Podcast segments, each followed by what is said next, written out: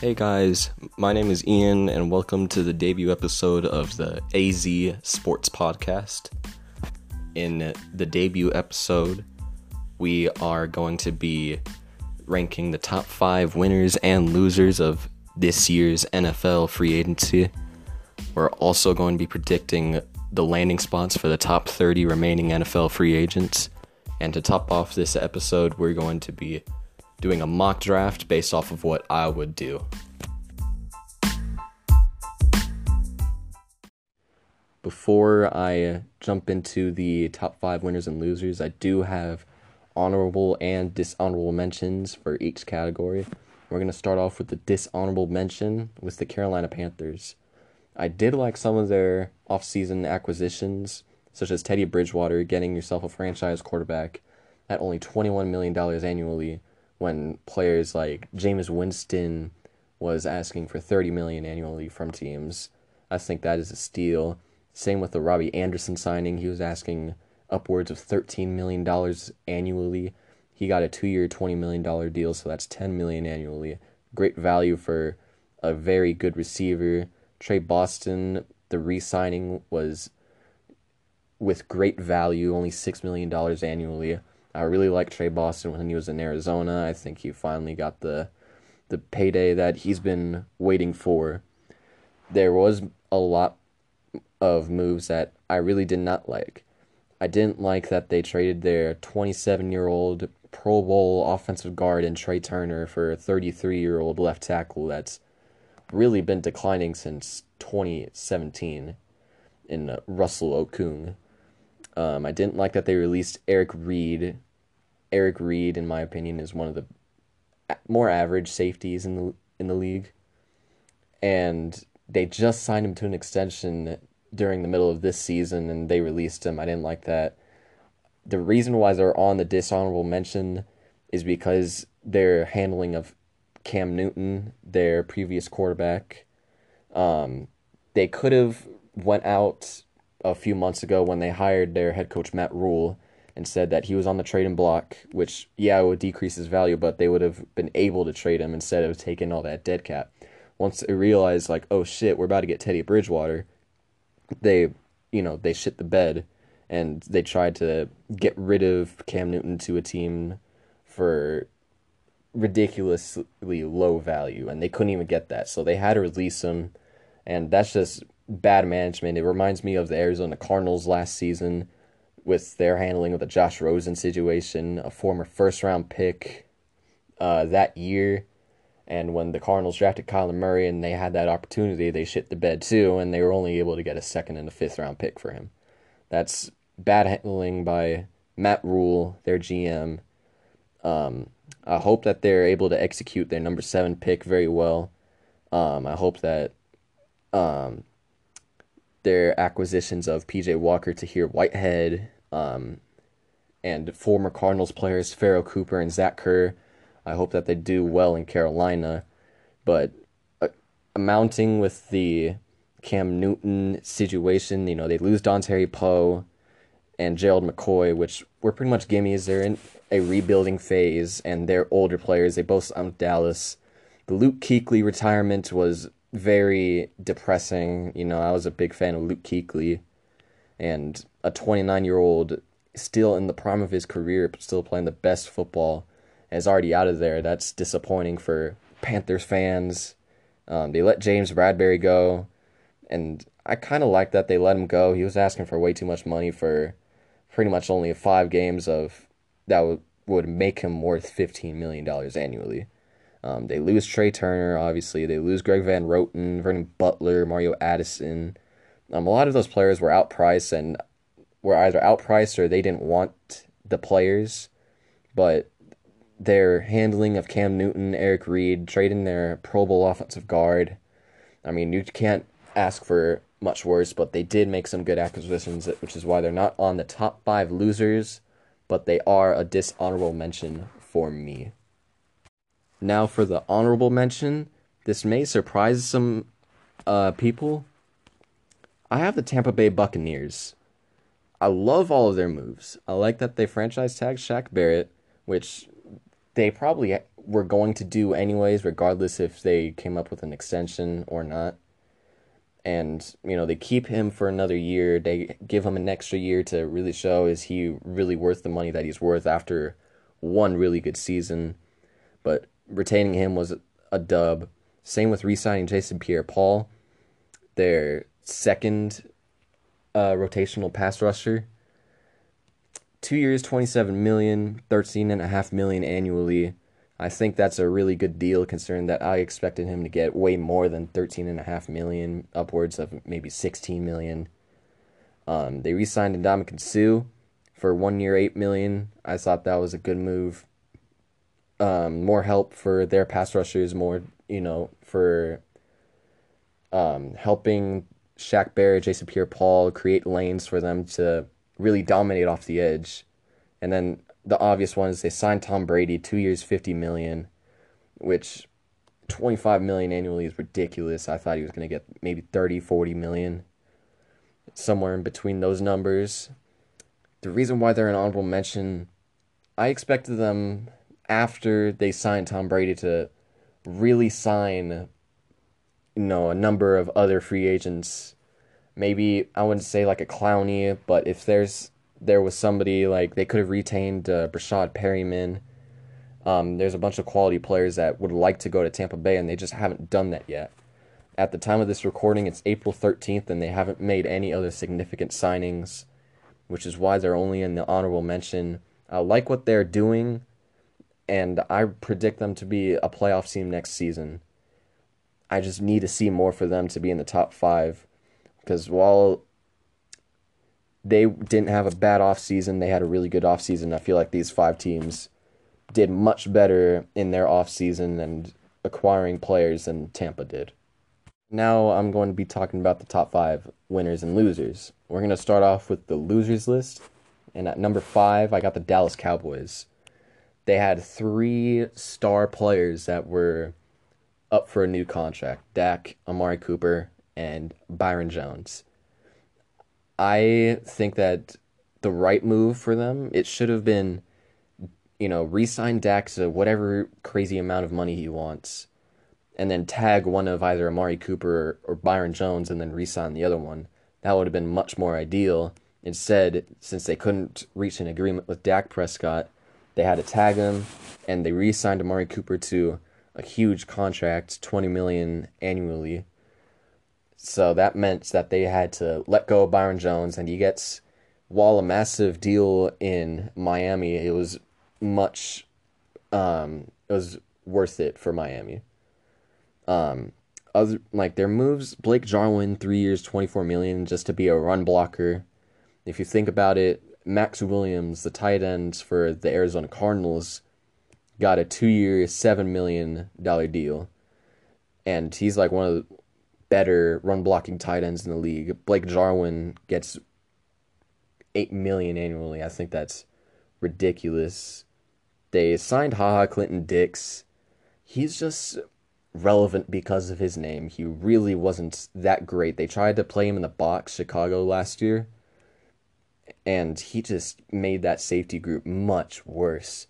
And that's what he's been doing the past two, three years. He's been getting much worse after he had two, three great seasons in Green Bay, all of a sudden just plummets back down to earth. He got traded to Washington in 2018. They didn't want him back, so Chicago gets him. He did awful. And Dallas, while they do get another starting safety, which is what fans have been dying for, it's not ideal. It's not. Um, I I liked the Greg Zuerlein signing, three years, seven million. Their kicker, one of the better kickers in the league, one of the more accurate kickers in the league. I think that's better than Brett Maher. Um, they signed Gerald McCoy and Dontari Poe, which is like okay. I mean, I don't really have much to say about that. They re-signed Anthony Brown to three years, fifteen million. Another slot corner with their a million other ones. I did not like the Aldon Smith signing hasn't played football in five years, and he gets while you know the value for a safety and a linebacker shouldn't really be a comparison. Haha is much more deserving of four million than Aldon Smith, somebody that's had not only character issues, but it's just been non-existent and out of the league for five years. I didn't like that. You know, you give him a chance, cool. I just don't like the signing. Um, they also let go of Byron Jones, like I said. They lost Travis Frederick to retirement, which to me, you know, a lot of people said it was surprising. I didn't uh, think it was that surprising. He really, uh, his health is just really deteriorating as the years go by. Only in his seventh season and 29 years old, but I think it's the right move for him. Um, they let their cowboy lifer and Jason Witten leave. They let Maliek Collins leave and Randall Cobb leave. Randall Cobb, that was kind of a ridiculous contract, but I mean, whatever. But Maliek Collins, I thought that was an L. He's one of the more underrated defensive tackles in the league. He signs with the Raiders. Um, and they bring in two veterans that I, while I think that they're good, they're definitely past their prime. And their handling with Dak, Amari, Byron, I think that's what makes them a, much more of a loser. Now we move on to something more positive. At our number five winner, we got the Denver Broncos. Um, their first move of their offseason, I really liked a fourth rounder. They traded a fourth rounder for AJ Bouye from Jacksonville. Yeah, it's a big contract, but that's for a fourth rounder, a 28, 29 year old that's still in his prime. That's a really good deal to me. Um, they franchise tag Justin Simmons, and he actually wants to be there. So like that's a good move. They're still in extension talks. Um, they traded a seventh rounder for Jurrell Casey, um, the Tennessee Titan defensive end, and that's I can't tell you how much of a great move that is. For a seventh rounder, yeah, he has a big contract too, but you for like a salary dump, really you could you could have gotten something much better better Tennessee. But Denver, you get Jurrell Casey, you get AJ Bouye, you re-sign Shelby Harris, and you franchise tag Justin Simmons. The defense is looking much better. Um, and while they did lose players, of course, they lost Chris Harris, they lost Derek Wolfe and Will Parks. I think the acquisitions that they made, the transactions that they made, I think they're going to make up for those losses. On the offense, I expected them to sign a receiver. They re- they signed Melvin Gordon, which at first it really confused me. I really didn't like it at first. It's really starting to grow on me. I mean, uh, Phillip Lindsay, um, he wants a lot of money, and he's not. John Elway's not willing to give it to him, the big contract, and Lindsay's not a three down back, and neither is Melvin Gordon. They could split the carries, and they're both good receiving threats as well. Um, they really set themselves up in this draft to draft a receiver, whether that be CeeDee Lamb, whether that be Henry Ruggs, Jerry Jeudy, maybe they trade back and get Justin Jefferson. I think that was the right move to set themselves up for a young receiver right next to Courtland Sutton and more weapons for Drew Lock. I really like the deals that Denver made. And that includes Graham Glasgow. They let go of Ron Leary, their starting offensive guard, for a much younger and cheaper option. Yes, it was four years, forty-four million, but how often do you see these offensive guards get, you know, four years, maybe upwards of 50 million, or these tackles that are upwards of four years, 50, 60 million. I think Graham Glasgow was a steal. Detroit shouldn't have let them let him go. I think that was really the cherry on top to for Denver in what was a very good offseason. And keep in mind as I go into back into the losers list at number 4, the losers, it doesn't mean they're going to be bad teams next offseason. So let's just say, let's just say for some reason I had the Cardinals as a loser. Um, that doesn't mean I think that they're going to be awful. It's just that I didn't really like their offseason. And that's why at number four, I have the Detroit Lions. Uh, it's all uninspiring. You know, Patricia is really desperate to, you know, keep his job.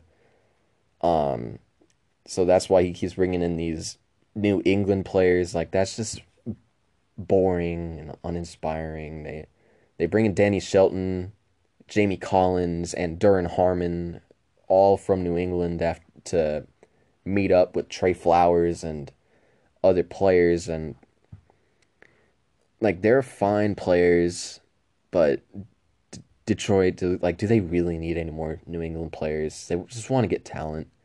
That's why they also made moves for Desmond Trufant and Halapoulivaati Vaitai. The Vaitai deal, I really, it's a huge overpay.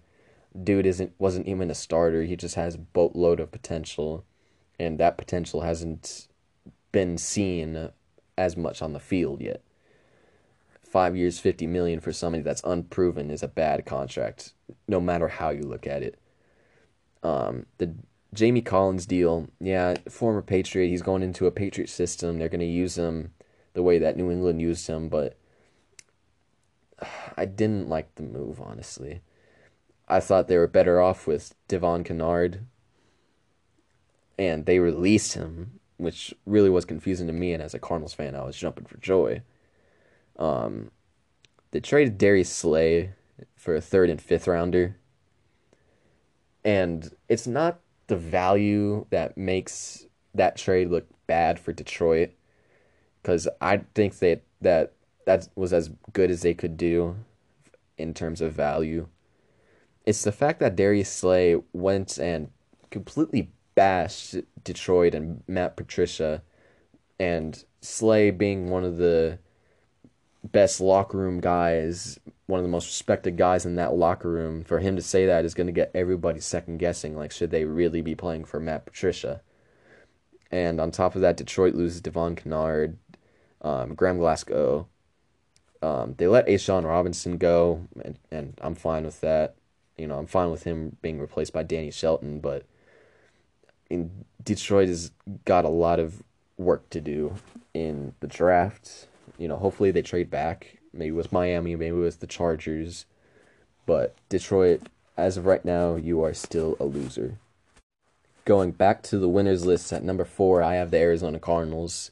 And I'm probably going to get more in depth of this just because, you know, that's my favorite team. You know, they re signed Larry, they re signed DJ Humphries. Humphries, I thought it was, you know, at first I really didn't like the deal. I didn't like that for one season you know, he's healthy and he's all right. He gets 15 million annually. And then I just had to realize that like left tackle is a premium spot and that's how much money you're going to have to pay for a left tackle. And there's left tackles such as Trent Williams of Washington. He's trying to get traded from out of there and he's looking upwards of 20 million annually. And that's ridiculous for somebody that didn't play a year and has injury concerns, but Humphries for 15, I think that's a good deal. Um, they transitioned tag Kenyon Drake, which I wanted him back, but if I was the GM, I would have let him walk, trade David for maybe some other assets, not the assets that I was expecting in real life, but draft a running back with their second round pick, uh, maybe like a Jonathan Taylor. But, you know, they bring back Kenyon Drake on a relatively cheap one year contract or at least for the money that he was requesting, it's a cheaper deal. Um, there are three big signings. Uh, Devon Kennard, like I said, three years, twenty million. He paid. He went to Arizona for cheap, and that's the same with Jordan Phillips. So that means that there's players that really want to go to Arizona, and they're both quality players, and they both fill needs. Which, on the defense, their needs are probably the most important things right now a, a second pass rusher and then interior pressure. And I think they're both good players. I really like the De'Vondre Campbell signing to be the second middle linebacker next to Jordan Hicks, while Pro Football Focus's um, ratings for De'Vondre Campbell's coverage skills isn't favorable based off of what I've seen, he's, you know, he's like a very streaky coverage guy, but he's a very good run stopper, and we cannot stop the run for the life of us. He's a very, he's also a very solid, you know, tight end coverage man. And then I think you guys already know the big move, the DeAndre Hopkins trade. That's mm, that is a crazy. That's the best move of the offseason. I mean, for getting him for that value, David Johnson, a second and a future fourth, and we get a fourth back and Hopkins. You can't ask for any anything better than that. I mean, Hopkins is really going to elevate this whole offense, and he's really going to unlock Kyler to his full potential. And with players having to worry about Hopkins and Larry Fitzgerald, that's only going to open up for players like Kirk, players like Isabella, Hakeem Butler, maybe they're tied in and Dan Arnold.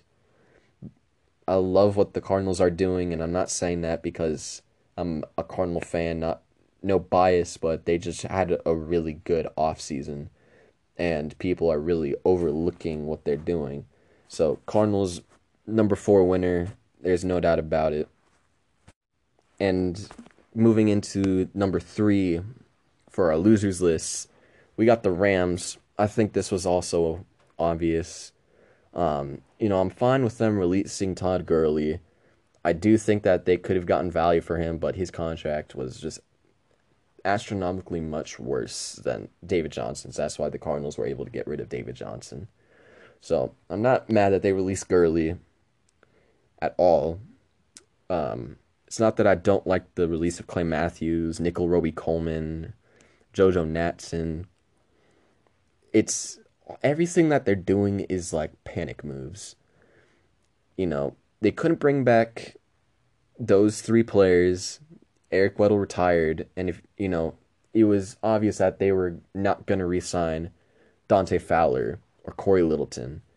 They're not losers because of that. It's after they signed with their respective teams, they go crazy and they, you know, they spend their money on players that are definitely not worth that money. Like Leonard Floyd, he got released and he was brought in to Chicago to be a, a speed rusher, and he cannot rush the passer for the life of him.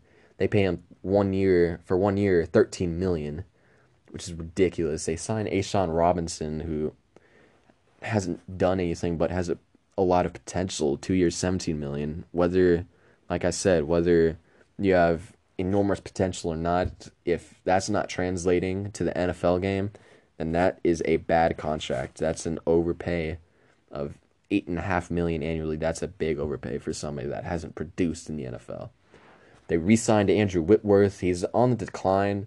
He's a solid left tackle, but he was on the verge of retiring this offseason. They signed him to three years, thirty million, and he's probably going to retire after next season or the season after. And either way, you're going to face the dead cap, and that's not good. Their Michael Brockers re-signing for three years, thirty-two million. The reason why they let him go is because they thought that he was going to be overpriced. They paid more than what he originally signed for in Baltimore, and Michael Brockers three years, thirty-two million. He's all right, but uh, he, they should have just let him go instead of facing more cap casualties and that's why they're in such a awful position right now. It's because they, after the Super Bowl, they thought that they were going to be, you know, bringing in a lot more, and they signed everybody to these extensions. But they are just they all became cap casualties. That's why you see, you saw players like Aqib Talib get traded, Marcus Peters get traded. That's why you're seeing Gurley, Clay Matthews, Nickell Robey-Coleman gone. That's why you see Brandin Cooks being traded for a second rounder. Um, I mean, the Rams are on the on the decline, and that's a bad sign for you know players like Jared Goff and Sean and the coach like Sean McVay. Um, yeah, the Rams are just big losers this offseason. Now we're going into our third place winner, and that is the Buffalo Bills. Their trade for Stefon Diggs, yeah, it was they had to pay a price, a price that was bigger than DeAndre Hopkins, but that that trade for DeAndre Hopkins wasn't going to set the value, which is why they had to up their assets to go grab somebody like Stefon Diggs, who was ready to get out of there. They traded a first, fifth, and sixth rounder for this year, and then a fourth rounder next year for Diggs and a future seventh. You know, I the assets. I'm not going to bring up the arguments that the assets that Minnesota gained are going to be worse than Stefon Diggs. So that's just a bad argument. We don't know how those players are going to turn out in three, four, five years. But bringing in an impacts player right now for a team that's ready to compete for a Super Bowl, that's the win now moves that they've been waiting on. And they finally bring in a better receiver for Josh Allen. And while his receivers are, I like their receivers. You know, I like their tight end Dawson Knox. I like John Brown. I like Cole Beasley. They just needed that number one wideout, and they finally get it for Josh Allen. The Mario Addison deal, I, I, I'm not liking it as the day goes by. But I mean, you had to replace Shaq Lawson and Jordan Phillips. Um, you also had to replace Lorenzo Alexander, which is why they signed AJ Klein to a three-year deal, which I don't have much thoughts of it. I don't really know much of AJ Klein. Um, they re-signed Quinton Spain, their offensive guard, to three years, fifteen million. I thought that was a steal of a deal for somebody that I thought was going to get maybe seven, eight, nine million annually. Only getting them five million annually is a really good deal. And I think their best free agency signing. It's not the Josh Norman signing. It's not the Vernon Butler signing. It's the Quinton Jefferson signing. He was a defensive tackle, defensive lineman for the Seahawks. Dude was just unstoppable when he played at Arizona. That dude got pressure on Kyler, really stopped David Johnson in the run game. Dude played deep inside on the nose tackle. He played defensive end. He played as a pass rusher. He was all over the field and did very good in each one of them and one of the more underrated players in this free agency class, only for two years, ten million. You know, you really got to look at the tape to see how impactful this guy is. But Quinton Jefferson is a really good football player, and he's really going to elevate that defensive line. The thing that I'm waiting on Buffalo to do is grab a top tier pass rusher, whether that be Clowney, whether that be a trade for Yannick Ngakoue um, they just need an elite pass rusher to really make this defense above everybody else. Elite. Um, they also signed uh, Daryl Williams to a one year, $3 million deal. He knows Sean McDermott, their head coach. Um, they were really, Carolina was using him right when McDermott was there, even though he was a defensive coach, which I guess at that point is just, I mean, it's kind of all luck but Daryl Williams, very good depth acquisition, is really going to be better than Ty Nsekhe at that right tackle position. Um, their acquisitions of Diggs and Quinton Jefferson is the main reason why Buffalo is a big winner in this offseason. I really expect them to be championship contenders come this season. Now we go to our top two and we're gonna go to the losers first. At number two, I have the New England Patriots as a loser. And I think that's all really obvious. They lost Tom Brady, they lost Kyle Van Noy, and Jamie Collins and Duron Harmon and Danny Shelton and Philip Dorsett. And they also cut Stephen Gostkowski.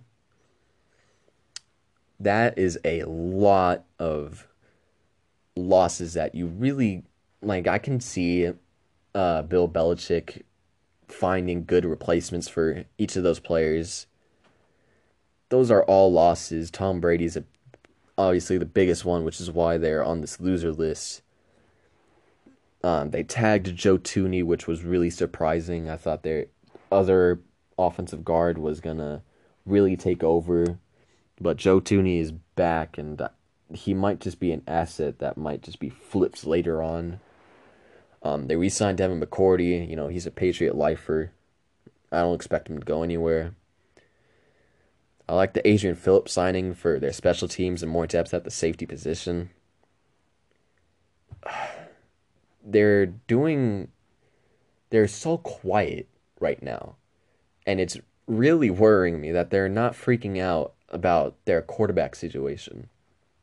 I guess, you know, if they like Jarrett Stidham, they like Jarrett Stidham, but I really don't think he's ready yet.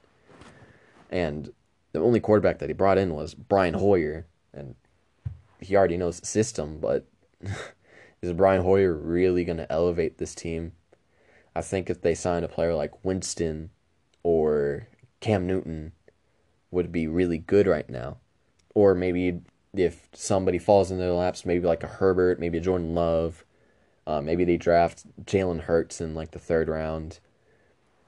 I don't know, but they're being way too quiet to make us believe that they don't care that they lost Tom Brady. And even like their other signings, you know, Damiere Byrd, he was a solid player for the Cardinals this past season. Um, I don't have much thoughts about that. Beau Allen is a rotational player. They really brought in rotational players. They really are not doing much this offseason.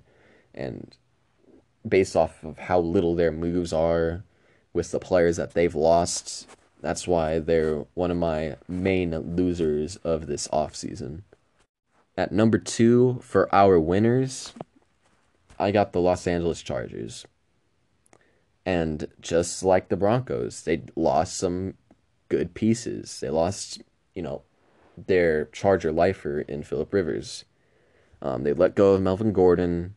Uh, they traded Russell Okung and Adrian Phillips and Thomas Davis. Um, I think an underrated loss was Jatavis Brown. You know, a solid linebacker, and he signed with the, the Eagles. But, I mean, I feel like they're really going to address linebackers in the draft. But I like the re signing of Austin Ekeler, their running back.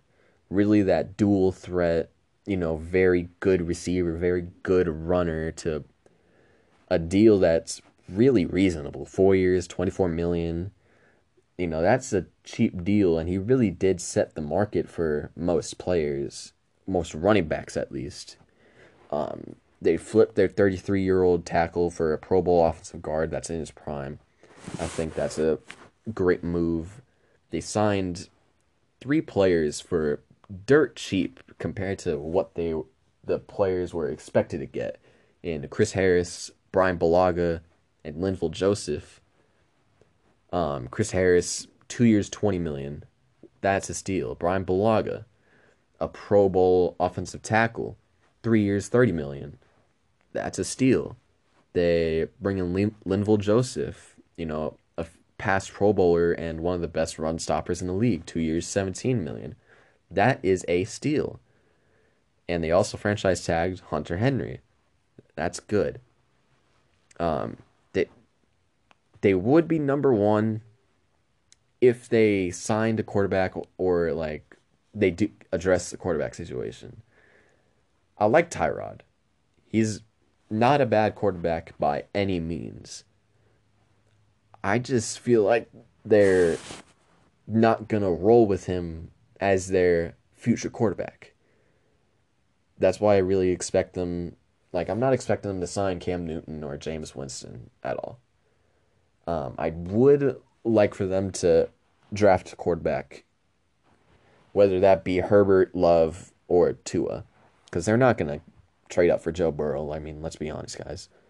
But I mean, everything that they're doing this offseason and they have a, a good amount of draft picks and assets to really uplift this team. Like this is going to be a very sleeper playoff team come 2021. And at number 1 for our loser list, I mean, I think this is really obvious Houston Texans. I mean, I mean the Hopkins trade is just a huge L. You take on all of Johnson's salary, and you only get a second and a fourth. Uh, I mean, like a second, and then you swap fours, and you give up one for this year, and the Cardinals give up one for next year, a future asset, while the Cardinals can still improve their team with that fourth round pick. That's just an awful trade by Bill O'Brien. You know, he's been an awful GM since he's really came into that role. I mean, they re-sign Vernon Hargreaves. You know, he's he's really addicted to signing mediocre cornerbacks, and I mean, I like Bradley Roby. I mean, I thought that was one of the better signings of last season. You know, he played really well this past season. I just think three years, thirty six million is is too much. Um, they signed Eric Murray, a safety that he's not that great. Three years, twenty and a half million. That's a bad deal. Um, they signed Randall Cobb to three years, twenty seven million, to really be their fourth wide receiver. I don't like that. Um, I didn't like it at the beginning. I especially don't like it now that they've traded for Brandin Cooks.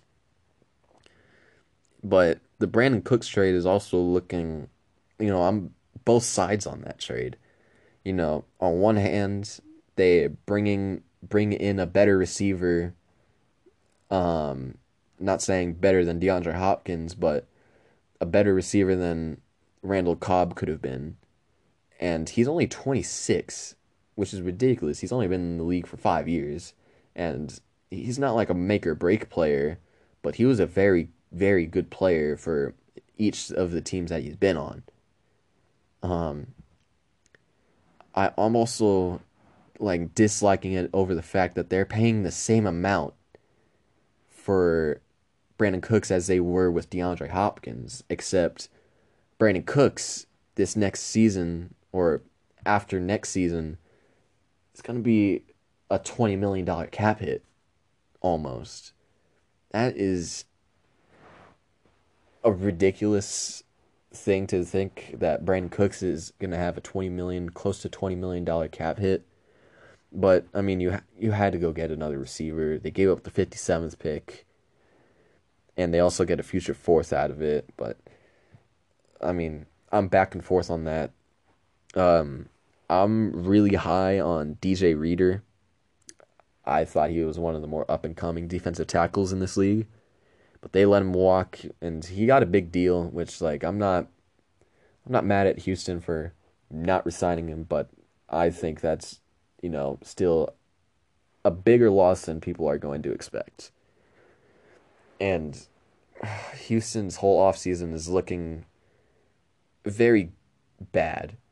And that Cooks trade also pretty much proves the point that it's not it wasn't a money thing when it came to trading DeAndre Hopkins because at first when they traded him there was a report that came out that said they needed a clear space to re-sign Deshaun Watson and their left tackle Laremy Tunsil. That's very clear that it's that's not true based off of this Brandin Cooks trade because they taking in much more of a cap hit than what Hopkins was going to um, give to Houston. All in all, Houston they they got some work to do.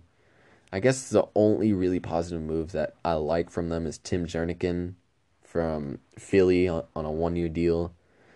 Definitely not the same player as DJ Reader, but Tim Jernigan is not only a 26, 27 year old defensive tackle, but he's a very productive player that should have gotten much more attention in this free agency with a very grim defensive line class. But even then, Houston, your handling of this stuff was bad. You're my number one loser, and that's by far. You need to change this in the draft.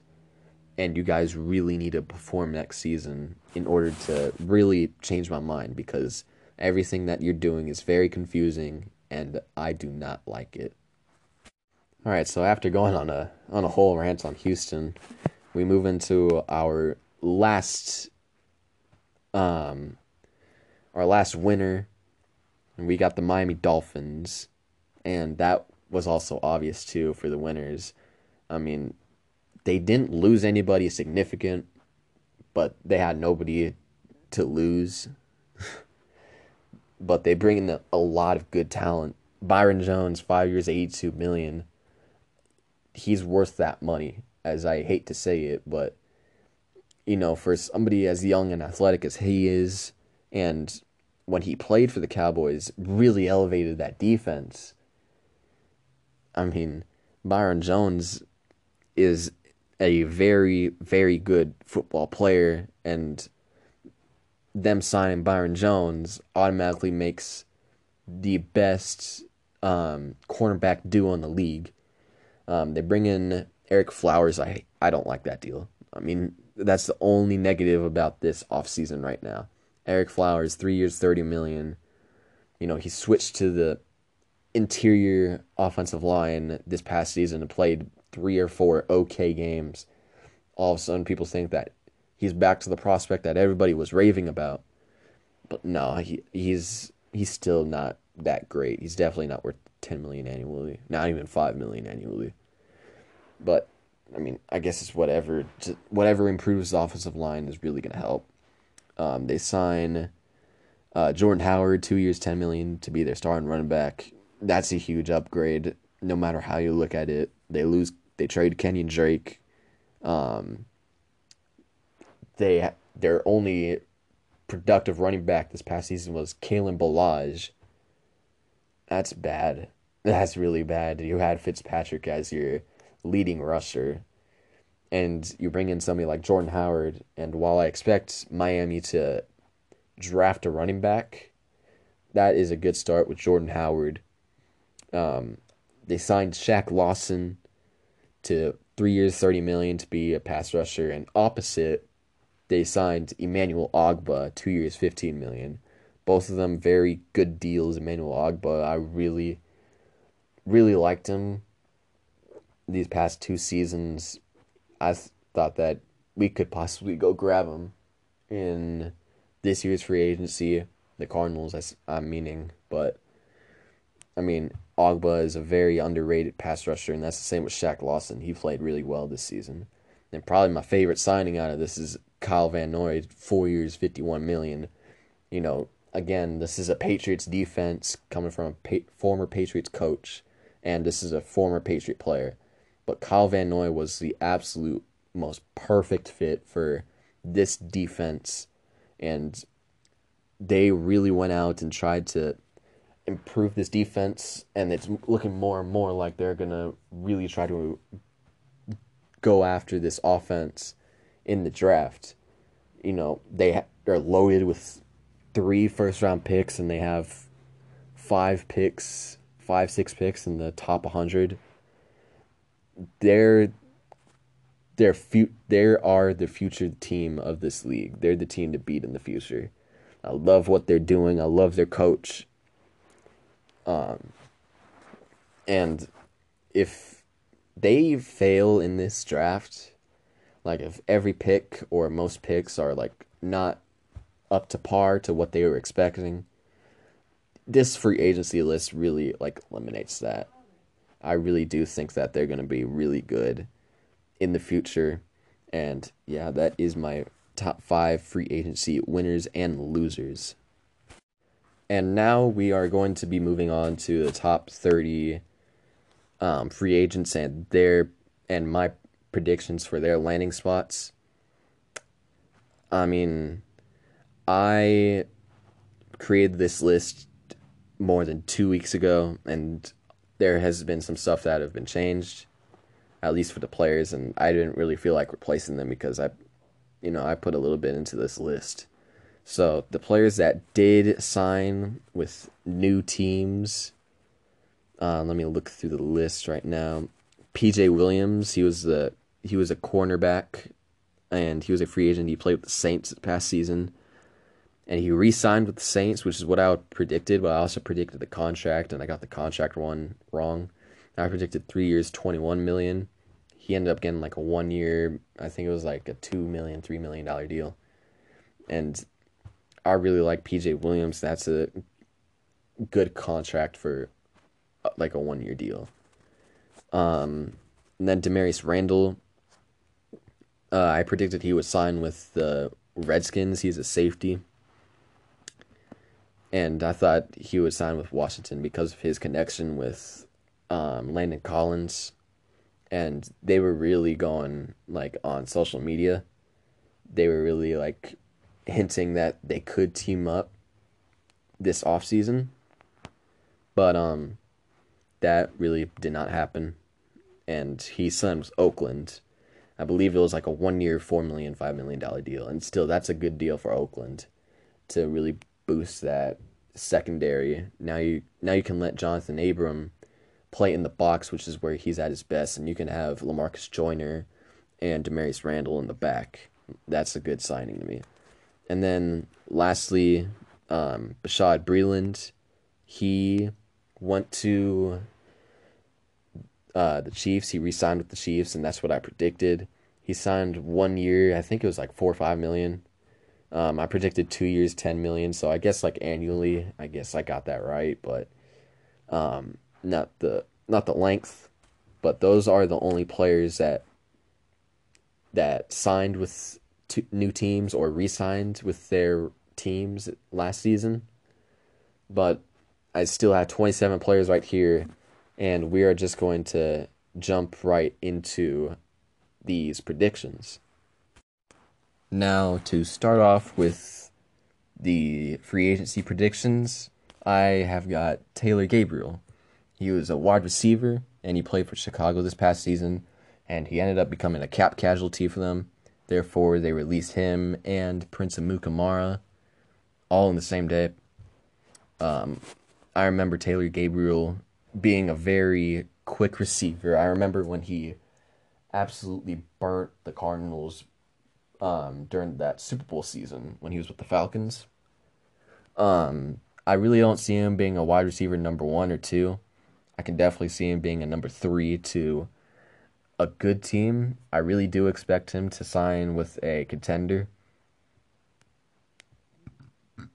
And I am expecting him to sign with the Niners. Not expecting, but I'm predicting he signs with the Niners and on a relatively cheap deal.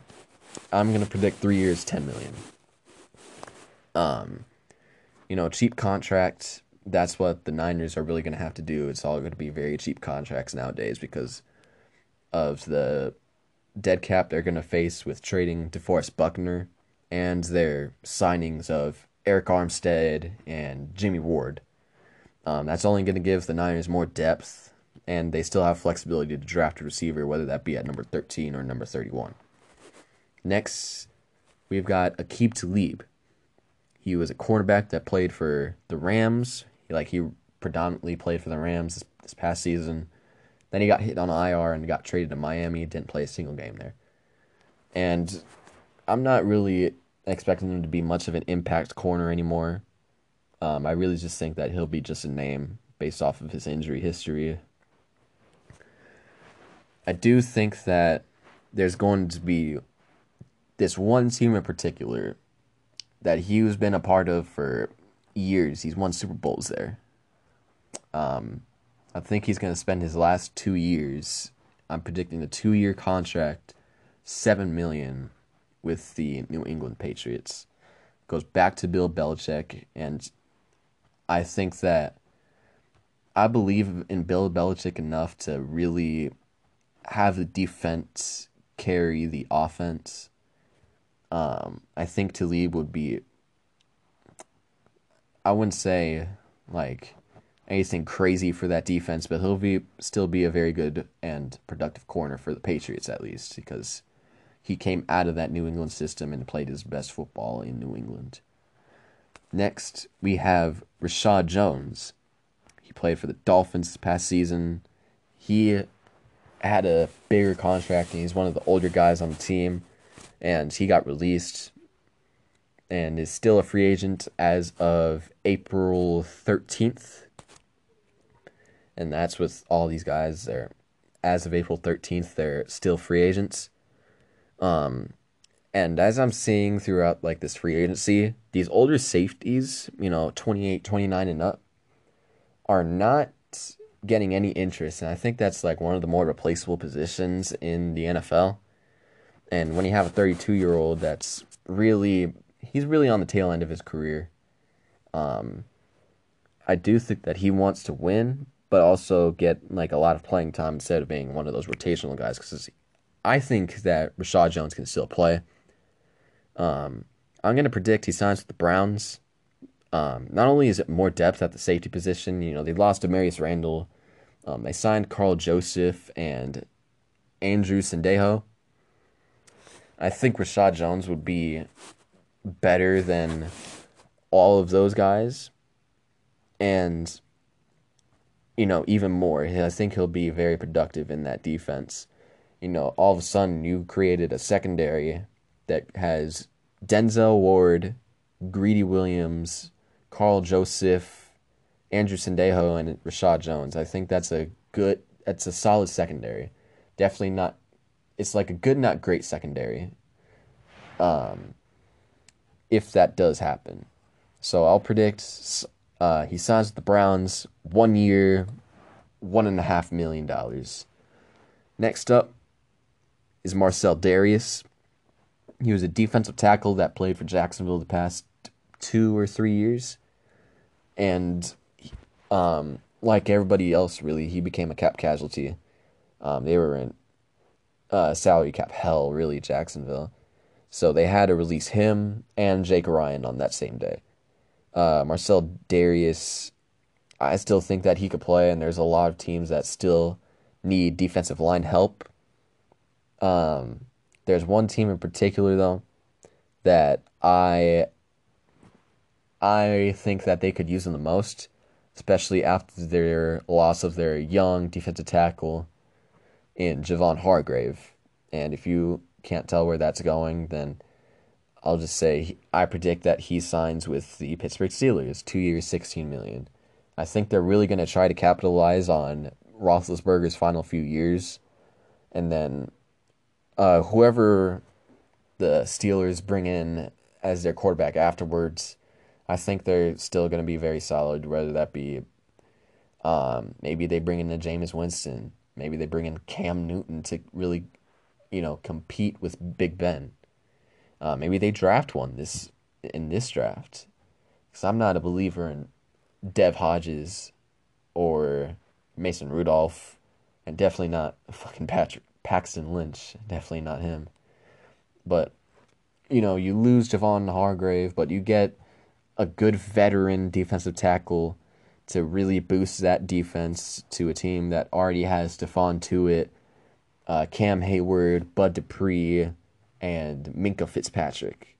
I think they're doing a very solid job with, you know, retaining their players, but also bringing in these good veterans to really capitalize on the last few years of Big Ben. And number 26, we got Ziggy Ansah. He played for Seattle this past season on a one year deal, and he really did not do well. He's not getting re signed by Seattle by any by any means. I mean, he's not the player he once was three, four, five years ago. I think now he's more of like the rotational guy, but you know, a, a solid rotational guy. Um, that's where I see his career going for the rest of his career. He's 30, I think he's like 30, 31 right now. Um, doesn't have that much great football left based off of how uh, he is playing and his injuries. So I'm gonna predict Ziggy Ansah for depth purposes. He signs with the New Orleans Saints, two years, nine million. Um, I think the Saints really need more depth. I mean, I'm not a fan of Noah Spence. Um, Marcus Davenport is always hurt. Same with uh, Sheldon Rankins.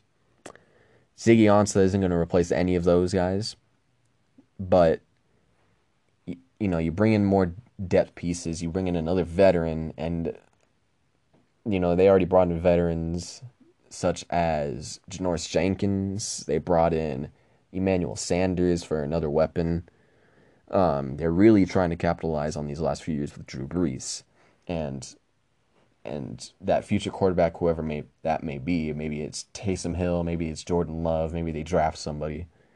Um, I think Ziggy Ansah is only there until Brees retires, and if that happens, you know that's cool. Ziggy Ansah to the to the Saints. I predict Saints two years, nine million dollars.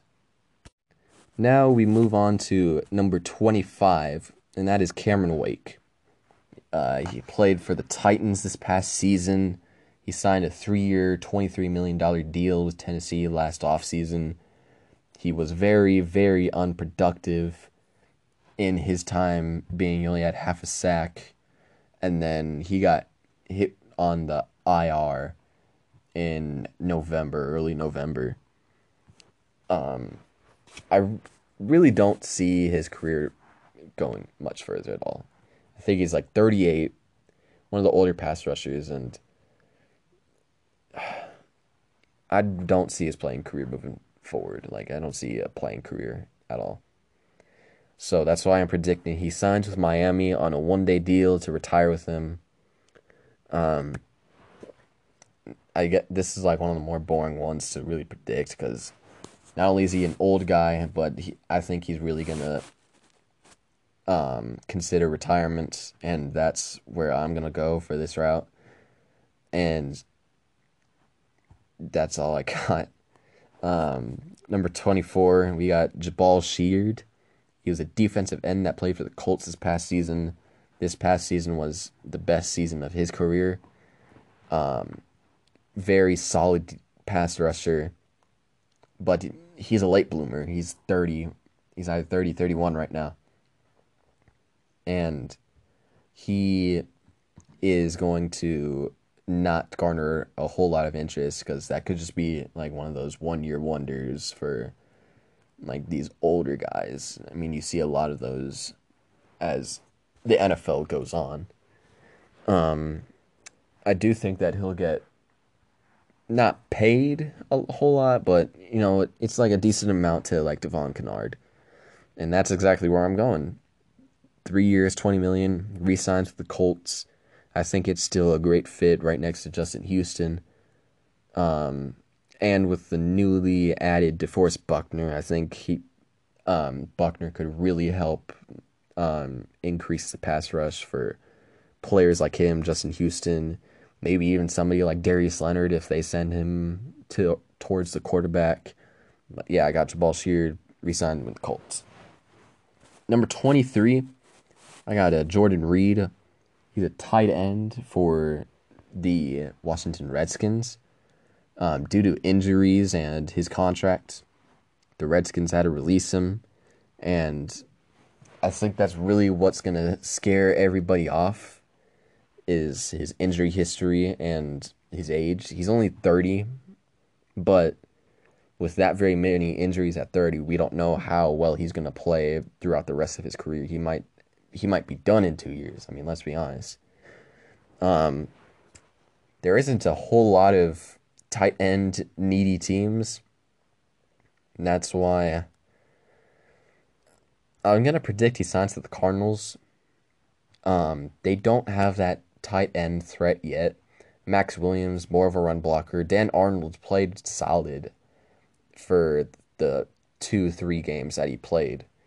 But again, small sample size. We don't know how he's going to turn out next season. Um, Jordan Reed, I think he would, if healthy, I think this offense could be one of the top tier offenses in the league. I mean, I really like um, Jordan Reed in his prime. He's obviously past his prime, but I, I think like at his worst, he's like a solid number one option. Um, that's why I got him signed with the Cardinals. One year, three and a half million. And number twenty-two, we got another tight end, and that is Delanie Walker. Uh, he played with the Titans this past season. That's where he has been for the last four, or five, however many seasons. Um, and just like Cameron Wake, due his age and injury history, um, he got released. But the difference is that he's 36 and he's known for his athleticism. I don't think he's going to be that athletic anymore. Uh, he's not going to have that same speed as he did last uh, last year or the year before. Um, I don't see a lot of interest for him, but I do see one team that not only is in a win now mode and is in like a really like not a competitive division. Um, I do think that he would elevate that offense right next to Brandin Cooks, right next to Deshaun Watson. I think he signs with Houston. I predict he signs with Houston on a one year, $4.25 million deal. I think that'll be fair for a veteran tight end that is really on the tail end of his career. Uh, 21, I got Tony Jefferson. Uh, he played for the Ravens past season. Um, he was supposed to be um, a part of like a very solid duo with Earl Thomas this past season, but he tore his ACL week five, and he ended up becoming a cap casualty as well. So they released him.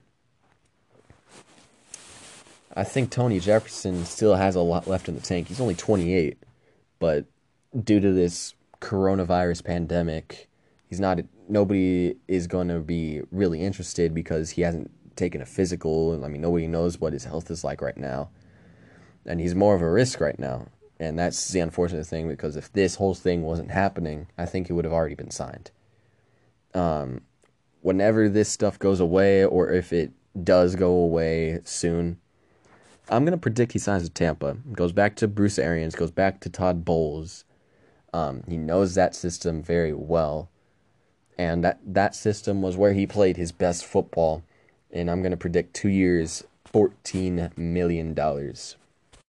And next up, we got Eric Reid. Ah, uh, man, I didn't think that he should have gotten released. I think that was the only team that was going to be willing to give him a chance. Because, I mean, you see, he's one of Kaepernick's biggest supporters. And I, th- I knew that was going to scare away some teams when he got, when he became a free agent. I really still see that. I'm going to predict he gets blackballed and gets unsigned as much as I hate to, you know, say those words in a free agency prediction, I mean, I just don't see the interest with um, his character, um, you know, his thoughts, and I don't think that. I don't think it's wrong at all. I just think that it's going to scare away some teams, and that's really going to turn everything controversial. Maybe this gets controversial, but Eric Reid, I'm a pretty blackballed and unsigned. 19, Marcus Golden. Um, he was a linebacker for the Giants. He was on a prove it deal after really having an underwhelming season with the Cardinals. Um, he played really well for the Giants this past season.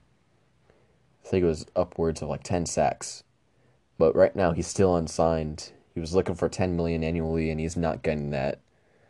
Um I don't think he resigns the Giants and I really would love for him to come back to the Cardinals. You don't know how bad I would love for him to be back with us. Um I'm going to predict he signs to Miami. Uh, more linebacker depth, more pass rush. He's still a young guy. So, you know, if you don't like him, you know, that's, you know, you can release him. I'm gonna predict one year five million with Miami, a young team that still needs better defensive players, and that's just more depth to what is a very solid linebacker group. Next, we got Darqueze Dennard. Uh, he played for the Bengals this past season, and he signed with the Jacksonville Jaguars. Uh, it was like a three-year, thirteen million dollar deal, but he they couldn't come to an agreement, so he's back on the free agent market. Um, he's a young, younger-ish corner option, and I thought he, you know, that's a decent fit for him to be in Jacksonville, but that's not going to happen no more. And there's still cornerback needy teams. Um, I'm gonna predict he signs with the Panthers. They lost Bradberry, and they their only secondary players that are like good. It's Tre Boston and Donte Jackson. That mm, that's a rough group, and you bring in Darqueze Dennard to a young team, to a young defense.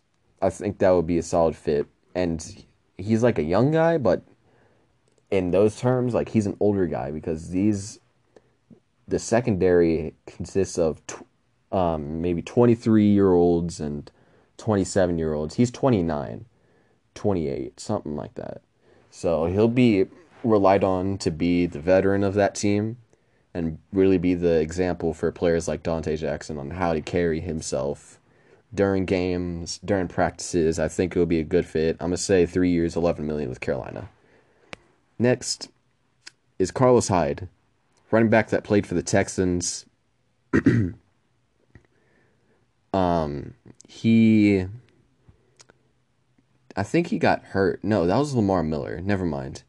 They traded for Carlos Hyde, and you know to have that running back depth. And now that they traded David Johnson, they still have Duke Johnson. Um, I don't think he goes back to Houston. I think, and I predict, he would be a perfect fit for Buffalo. I love Devin Singletary, their running back right now. I don't see him getting back Frank Gar Frank Gore, so whatever.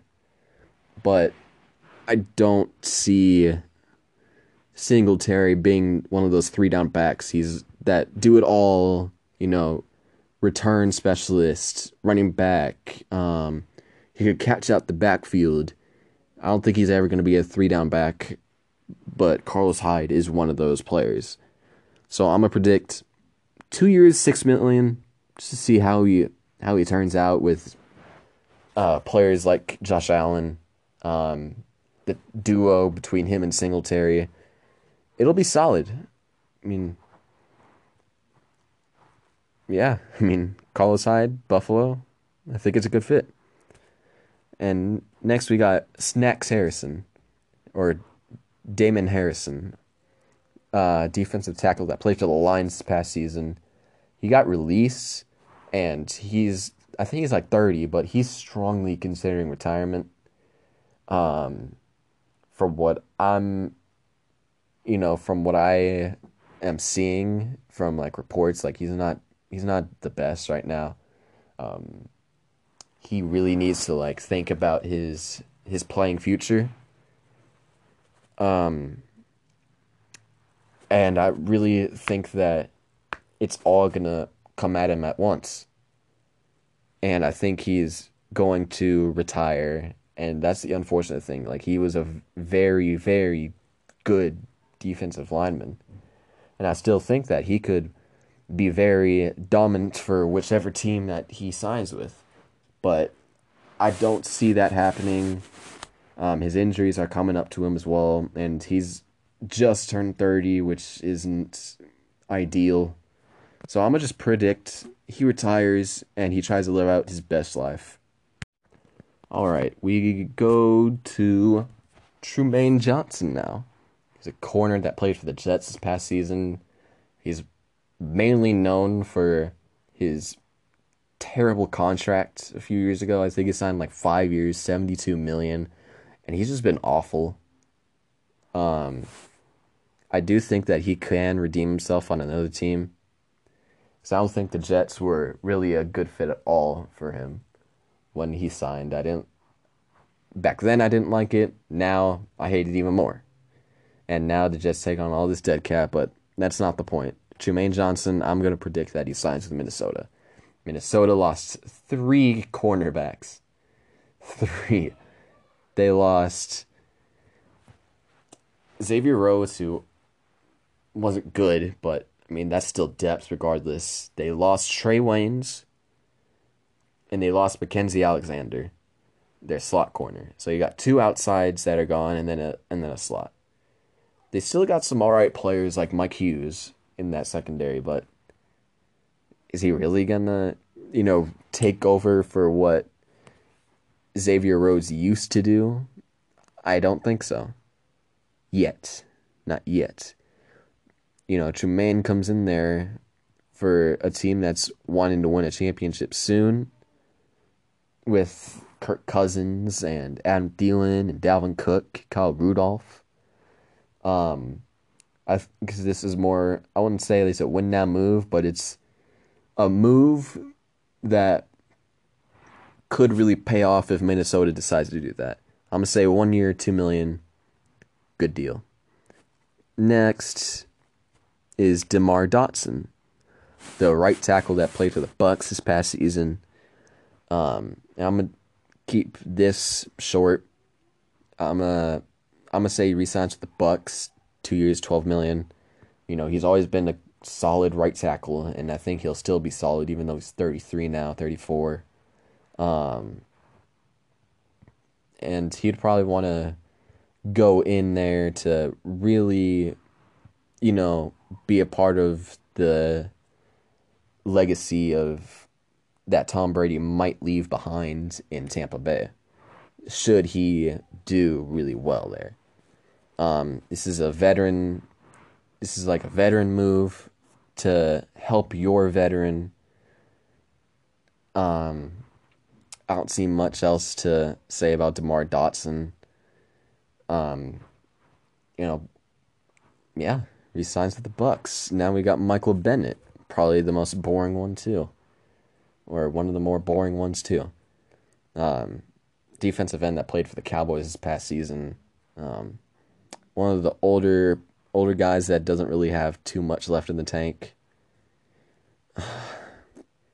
I don't predict he resigns to the Cowboys. I really don't know where he where else he could go. Um, maybe, you know, besides Seattle, besides New England, um, besides Philly, I don't see much else. Um, you know, I don't see anywhere else where Michael Bennett would go. Um, yeah, Michael Bennett to the Cowboys. Next, we got Clay Matthews. He got released by the Rams past season, and you could tell his athleticism is gone. Not his hair though, but like his athleticism, his speed is pretty much gone. I think he only has one or two more years left in him to like really play better than he did this past season. I'm gonna predict he signs with the Packers, goes back over there for one year just to really try to get that last ring or have that chance to get that last ring um, with one of his favorite teammates in Aaron Rodgers. I think it would be I think it would be fun. It would be more box office for the Packers. Um he'll he'll be an important pass rusher uh he's going to be a key rotational piece for the Packers should he sign there. And that's what I would love to see, and I think a lot of people would want to see that too. But yeah, Clay Matthews, Green Bay, one year, one million. And with the few more players remaining, we start with Jason Peters. He was a left tackle for the Eagles this past season. He's a very old but still very productive offensive lineman. Um, I don't see him going back to the Eagles. I think they're really gonna roll with um, their first rounder from last year, Andre Dillard, to be that left tackle of the future, and I think he would be a better fit than um, than Jason Peters. Um, I think he would also, you know, Andre Dillard that I'm speaking of right now, would be a better fit next to Lane Johnson than Jason Peters right now. Uh, Peters hasn't been signed yet, and that's you know obvious. He does have a slight injury concern, but his age is just ridiculous. A 38 year old that's still playing at a very high level. That's unheard of right now, or nowadays. And obviously, he's going to want to go to a win now team. That's why I'm going to predict he signs to the Chargers. Uh, one year, nine million. Um, I think that they are going to draft a quarterback in this year's draft, whether that be Herbert, whether that be Tua. And even then, if you sign Peters and then you draft either one of those two quarterbacks, their blind sides are both going to be very protected. You know, Tua, he's a left-handed thrower, and Bulaga is one of the best right tackles in the league. Um, you get somebody like Herbert, um, pretty much your whole blind side is protected. You know, Trai Turner's a left guard, and he's very. He's a Pro Bowler that's entering his prime, and then you got a veteran in Jason Peters, which yeah, it's risky. It would be a risky signing due to his age and injury history. But would you be mad if you signed a Pro Bowl level left tackle and he doesn't pan out to be a Pro Bowler, but he's still productive? You wouldn't get mad at that, especially if it leads to a playoff berth for the Chargers. So one year, nine million. I would love that move to happen in real life. Do I think it will? Mm, I don't know. But yeah, Jason Peters, Chargers. Now, there's only a few more players left on this list. And to start everything off, we're going to start off with Prince Amukamara, the cornerback that played for the Bears this past season. Um, also became a salary um, cap casualty. So he got released. And not only would I think this is the best fit out of all the teams and where I predict them to sign, I think this would be the most likely to happen. And that's Prince Amukamara to the Bear the the Bears, the Broncos. One year that can be up to five million dollars. Um, they still need a little more cornerback depth. Denver. Um, Amukamara knows Vic Fangio and his system, and I think I think that's where he played his best football with Vic Fangio. Um, this past defensive coordinator uh, for Chicago really didn't use Prince very well. Um, he's still 31 too, and you get somebody similar to the age of AJ Bouye. I think that would be a very solid tandem. And again, that's like another win now move to really build up that defense. Um, that defense, if they sign him, is a win now defense, which means that they're probably going to, you know, really try to make the playoffs next coming this next season. Um, yeah, Prince Amukamara, Denver. I would love to see that. That's what I predict. And now we got Logan Ryan, the corner that played for the Titans this past season, had one of his best seasons of his career. He's always been a solid corner. I mean, let's be honest. But last season was probably his best season. He real he really did elevate that defense with Adoree Jackson and Kenny Vaccaro.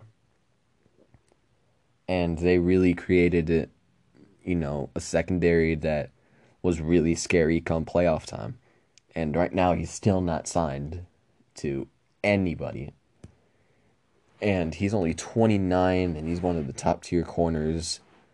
Um and he's asking for 10 million annually, which I mean, I guess that's quite a bit for a 29-year-old, but if you're really trying to win now, would you would you not want Logan Ryan on your team? Probably not. You're probably going to really want him on your team and I think that 10 million annually um, I think that price is going to scare off a lot of teams. That's why I predict him sign re-signing with the Titans on 3 years, 36 million dollars. I think that's a fair deal for both sides. Um, yeah, it's a little more than the 10 million he's asking for, but you can't argue with 12 million annually for a player that really was looking into higher than ten million dollars. I think that that would be a steal of a a deal. So Logan Ryan, Tennessee, I think that will happen, and that's what I'm going to predict right here. Next, we got the top five out of this group. I got Devonta Freeman at number five. Freeman has always been a very, very good receiving back. In recent years, his rushing abilities have slowly declined and he's only 28 29 something somewhere in the late 20s um and a lot of teams were trying to trade for him this past trade deadline and i think one of these teams that did inquire and acquired his former teammate is going to sign him, and that's the Detroit Lions. Um, Kerryon Johnson, I mean, he's he's whatever. Like he's a he's a good rusher, not a great pass catcher. Um, Devonta Freeman gives Matt Stafford more flexibility. So if you want to pass it to the tight end, you know, not only do you have to worry about the tight end, not only do you have to worry about Golladay and then uh, Marvin Jones, you also have to worry about Devonta Freeman if you sign him. You know, one of the best receiving running backs in the, the league would do Matthew Stafford wonders. And that's that's what I got. Number four, yeah, Jameis Winston. Oh man, I I was really hoping he would re-sign with the the Bucs.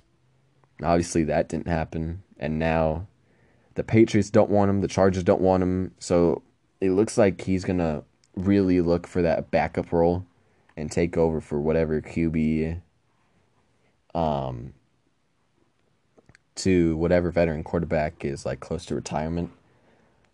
I don't think the Jags are out of the question. Um cuz I'm I'm not the biggest believer in Gardner Minshew. I like Gardner, but he's not a franchise quarterback. Not saying Jameis Winston is, but I think Winston would be a better option than Gardner Minshew. I'm gonna have Winston. I'm gonna predict he signs with the Steelers. Um, that's what I was hinting at earlier when we were talking about Marcell Dareus. You know, maybe sign somebody, maybe draft somebody. I think Winston would be the perfect fit as the backup role.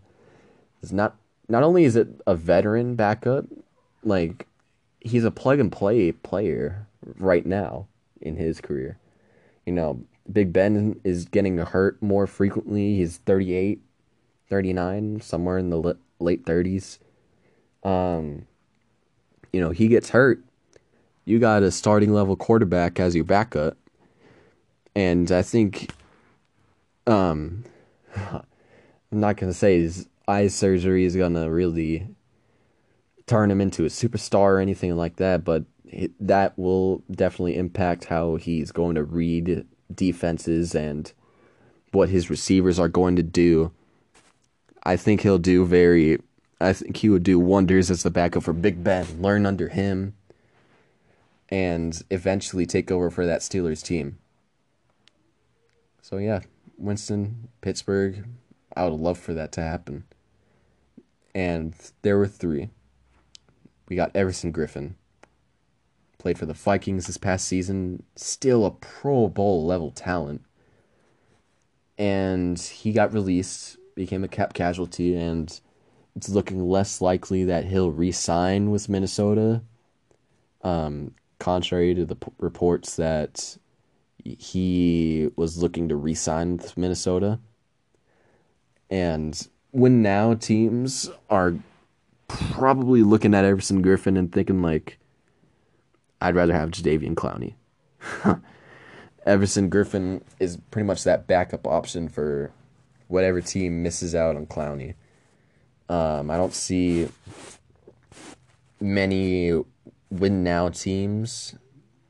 Uh, maybe like a Pittsburgh or maybe a Tampa Bay. I don't think any of those are going to happen. I do I am going to predict he signs with the Seahawks. One year, six million. That would be a steal if that was going to happen, and that would make me nervous as a Cardinal fan. Um, I think last season Everson played a lot better than Clowney. It's just that Clowney is just a big name, was a former number one pick. Um, I think Griffen would really replace what Quinton Jefferson left is leaving behind. I think he would be a better pass rusher than Clowney was with Seattle. Um, I think that would be a perfect fit and the type of player that Pete Carroll would be looking for. So I got Griffen, Seattle. Number two, Cam Newton um, played for the Panthers this past season. He got hit with the uh, foot surgery and only played two games. And the Panthers, like I said earlier, they they fucked up that situation and is now a free agent. Um, uh, there's two obvious choices that um that fans are wanting him to go to, and that's the Patriots and that's the Chargers. Um, if you heard me earlier, I don't see the Chargers signing a quarterback. I don't see anybody else going after Cam Newton because I don't think he would. Not only would he not accept a backup role, I think that not a lot of teams would be interested in him being a starter or a backup role. I'm going to predict New England's one year, 13 million. And I understand, like, they're not going to be able to sign him to that price tag, the Patriots. Um, I mean, I think Cam would be perfect for that Patriots team right now. Based off of how this team is built right now, this will be the best protection of Cam Newton's career. Um, really have that big playability. Um, not a whole lot of contact would be taken because his offensive line play would be very good. Um, I would love for that to happen. I think Cam would love for that to happen. Fans would love to see it too. Um, so yeah, I mean Cam Newton should make that happen. Try to you know reach out to New England, you know, get a deal working. And I I hope that he doesn't get hurt because like Cam Newton, although he did my Cardinals dirty back in 2016, um, I'm like a, little fan of his for, you know, his big playability. And I think that's what New England has been missing for a long time. There hasn't been a bunch of big plays or players with big play abilities in a while. They tried it with Mohamed Sanu and that didn't work out. And yeah, it's a completely different position, but like receivers, weapons, they weren't there um, when Brady needed it. And Cam has the ability to do that himself. And I think that would also really elevate this um, this rushing offense as well. And number one, Jadeveon Clowney. Clowney is or was asking for 20 million plus annually and nobody was willing to do that and with you know a good good reason. He only played 12 13 games. He only had 3 sacks with Seattle. You know I also take into account that he got there during like closer to the end of training camp and so the learning curve was a lot different to players that were traded in the off season or mid season. And midseason is a lot worse to be traded, but um you really have to like pick everything up quick in training camp and you know, he really couldn't produce as much as he would have liked. Um and this list was update or this list was made before reports came out that the chances of him resigning with the Seahawks were slim to none. I'm gonna ignore that report. I think Seattle is going to resign him. Uh, one year, fifteen million. I think that's a reasonable contract for somebody that is a talented player but is asking for too much. So it's like it's a good compromise. Um, and even then, you know, if the other prediction became true that you know Everson Griffen signed with the um, the Seahawks. I mean, you could just re-sign Everson Griffen to to a deal, and you could just let Clowney walk. You know, vice versa. If Clowney is if Clowney is good and Everson Griffen is like all right, or you know, you know, just all right, you know, you can let Everson walk, and you could re-sign Clowney. You know, I won't. This is like a as sad as it is to say it's a low risk high reward, you know, you're gonna really um I think the reward is going to be greater for Seattle if they signed Clowney than if they were to sign Everson Griffen. I think Clowney would be very um, good if he did resign. You know, he already has a year under his belt, knows the system, and I think he would be more dominant in against uh, against teams if he knew the system. And now that he knows it, he should resign with the Seahawks. Um, that's what I am going to predict. And now to end off this debut episode of the AZ Sports podcast, I am going to be doing a mock draft for this upcoming draft. And these picks are going to be based off of what I would do. Uh, this would also include trades. I'm not to include like any details. Just know it's either a player for pick or pick swaps and then other assets that, that will be added into it. And to begin this mock draft, um, we got Cincinnati.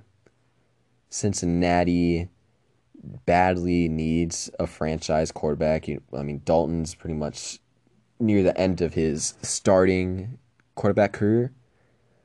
Um, and you just got to take the number one quarterback and my number one quarterback and who I would take, who everybody else would take if they were Cincinnati, is Joe Burrow. Um, had the greatest college season in NFL his in college football history, in my opinion.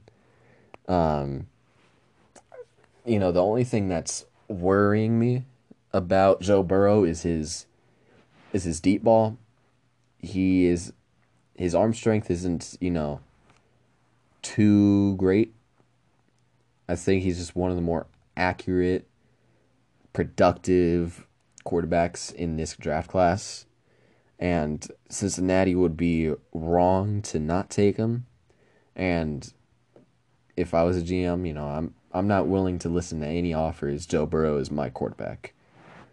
Number two, we got Washington. Like consider a trade back here. Um, I was thinking to some quarterback needy team like Miami, like the Chargers. Um, I also considered drafting a cornerback due to their trade of Quinton Dunbar. Um, now they have you know a little hole at that corner position, but in this situation, you go best player available. I I would pick Chase Young if I was Washington. You know, this defense, the signings that they're making is is really like a win now defense. You need to really uh, upgrade your pass rush. I like Montez, but I don't think he's all that. Um, you know, you got other linebackers that are on either beginning their career or on the tail end of their career. Um, Chase Young would really make that defense very good. And if they did that, if they drafted Okudah, you know, that would be cool too. But I wouldn't pick Okudah that early. If I were to pick Okudah, I would have traded back. But I'm going to pick Chase Young, and I'm not going to look back. Now we go to Detroit. And my number one priority is trading out of that number three spot because I think it would be too early to draft Jeffrey Okudah. I think you need to trade back with the quarterback needy team, and there's two in the top 10, and that's the Chargers and that's the Dolphins. I'm not going to trade back with Miami, but instead I'm going to trade back for multiple picks by the Chargers. Um, if I was the Chargers, I'm selecting Tua. Um,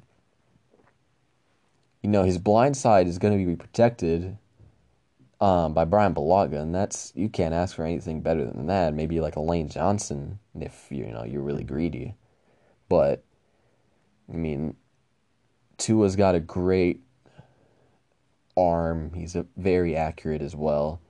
Um, I don't think he'll be as mobile now because of his hip surgery. Um, I do think that he'll be very, very good behind a very good offensive line. Um, he's got some very good weapons at his disposal, and that includes players like Hunter Henry, Austin Ekeler, Keenan Allen, Mike Williams, and others. And you got a good offensive line to support.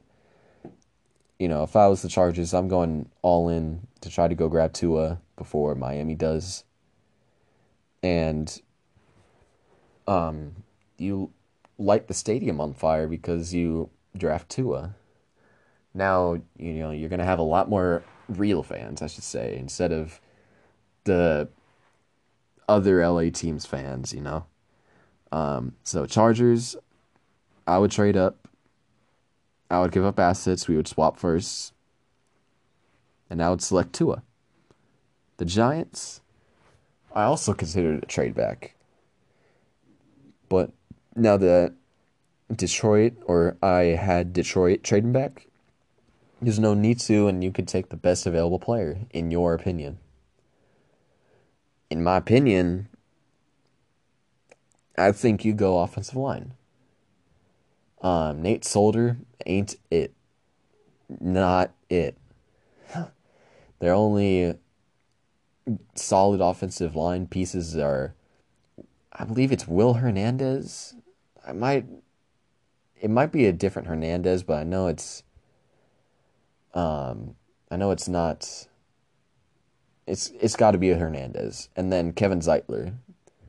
Um, they really need to protect Daniel Jones. that dude has been absolutely rocked every time he touches the football. I mean, the dude had ten plus fumbles uh, in his rookie year alone, and that's ridiculous to me. Um, I'm gonna select Andrew Thomas. I think he's the best tackle in this draft. I think everybody's so caught up on how good Jedrick Wills and Tristan Wirfs played in their seasons, and then Mekhi Becton in his combine. Andrew Thomas is the best all around tackle that's coming out of this draft. I think is a plug and play player right now.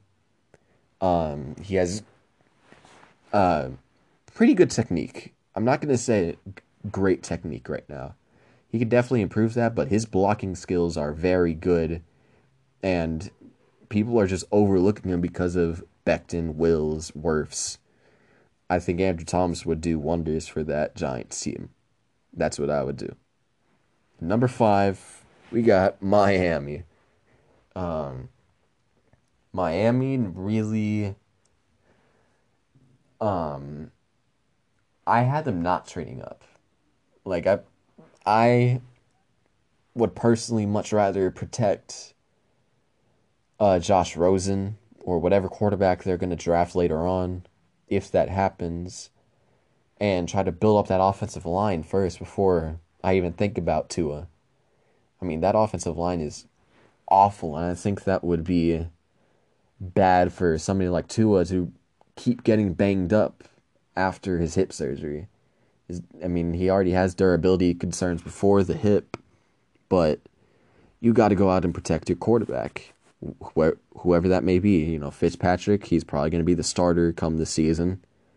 Um, whether that be Rosen, whether that be Love, Herbert, um, Tua, you got to get your offensive line right. I have him picking Jedrick Wills his tape really just says it all. Dude is very, very good at his uh, run blocking. His pass blocking needs the slightest bit of work, but he's good at that too. Um, I think he would be very good in that Brian Flores offense. And whoever he's going to protect is going to be very lucky because Wills is a very good football player and I believe in his abilities enough to be the pick for Miami instead of somebody like Justin Herbert right now. And number six is Detroit with the trade back. And my number one target for the Lions is Jeffrey Okudah. I trade back, I get more assets, and I get Jeffrey Okudah.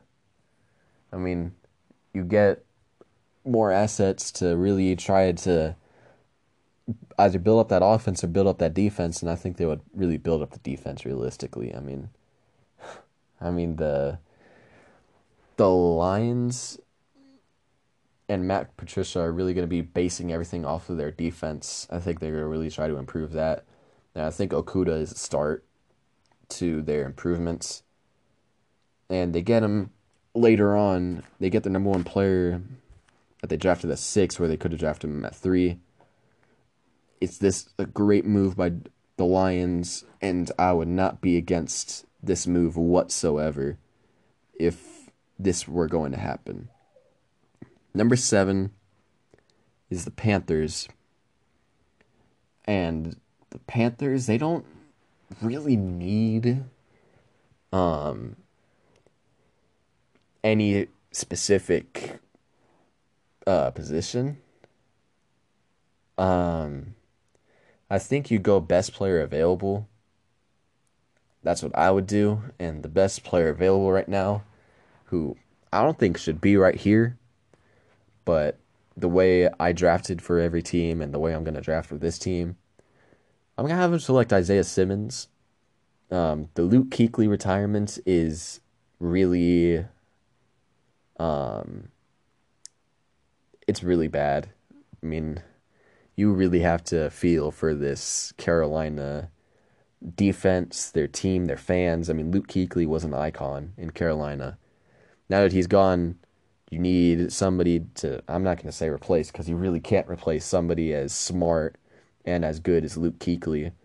But grabbing somebody like an Isaiah Simmons to not only help out your linebacker corps, but to improve your secondary as well, I think that this is a no brainer.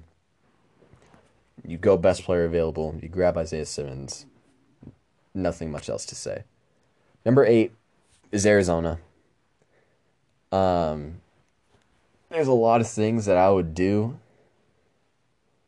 Um, now that the board or the draft has gone this way, um, I considered CeeDee Lamb just to completely overdose that offense and that weapon.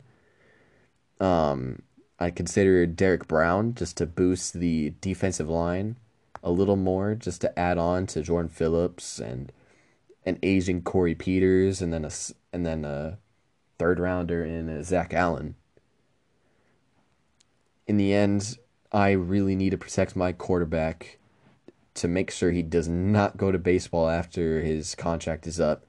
I'm taking Tristan Wirfs. The mm, he has so much potential. The dude's so athletic. Um, he's also versatile, so he could play guard. He could play the left tackle even. Um, so in case you know Humphries gets hurt, you know you you can plug him right right there. Uh, I think that this would be um, a very aggressive move for Arizona if they selected CeeDee Lamb. I'm not gonna go crazy right now um, on the weapons because I think there's enough for right now the way that this is positioned. Um, you take the best available offensive lineman. I take Tristan Wirfs. Jacksonville, again, for their needs, they should go best player available. But I don't see the reason why they should. I mean, I, I think that they should trade back. And I do have a trade back. And they trade back with Philadelphia. Philadelphia gives up a number of assets, and they swap first this year. I'm going to say um, Philly goes after a wide receiver. No, Ooh, sorry. That they sign a wide receiver. I think that would be um, the correct move to draft one. I think you grab Jerry Jeudy, the best receiver in the draft.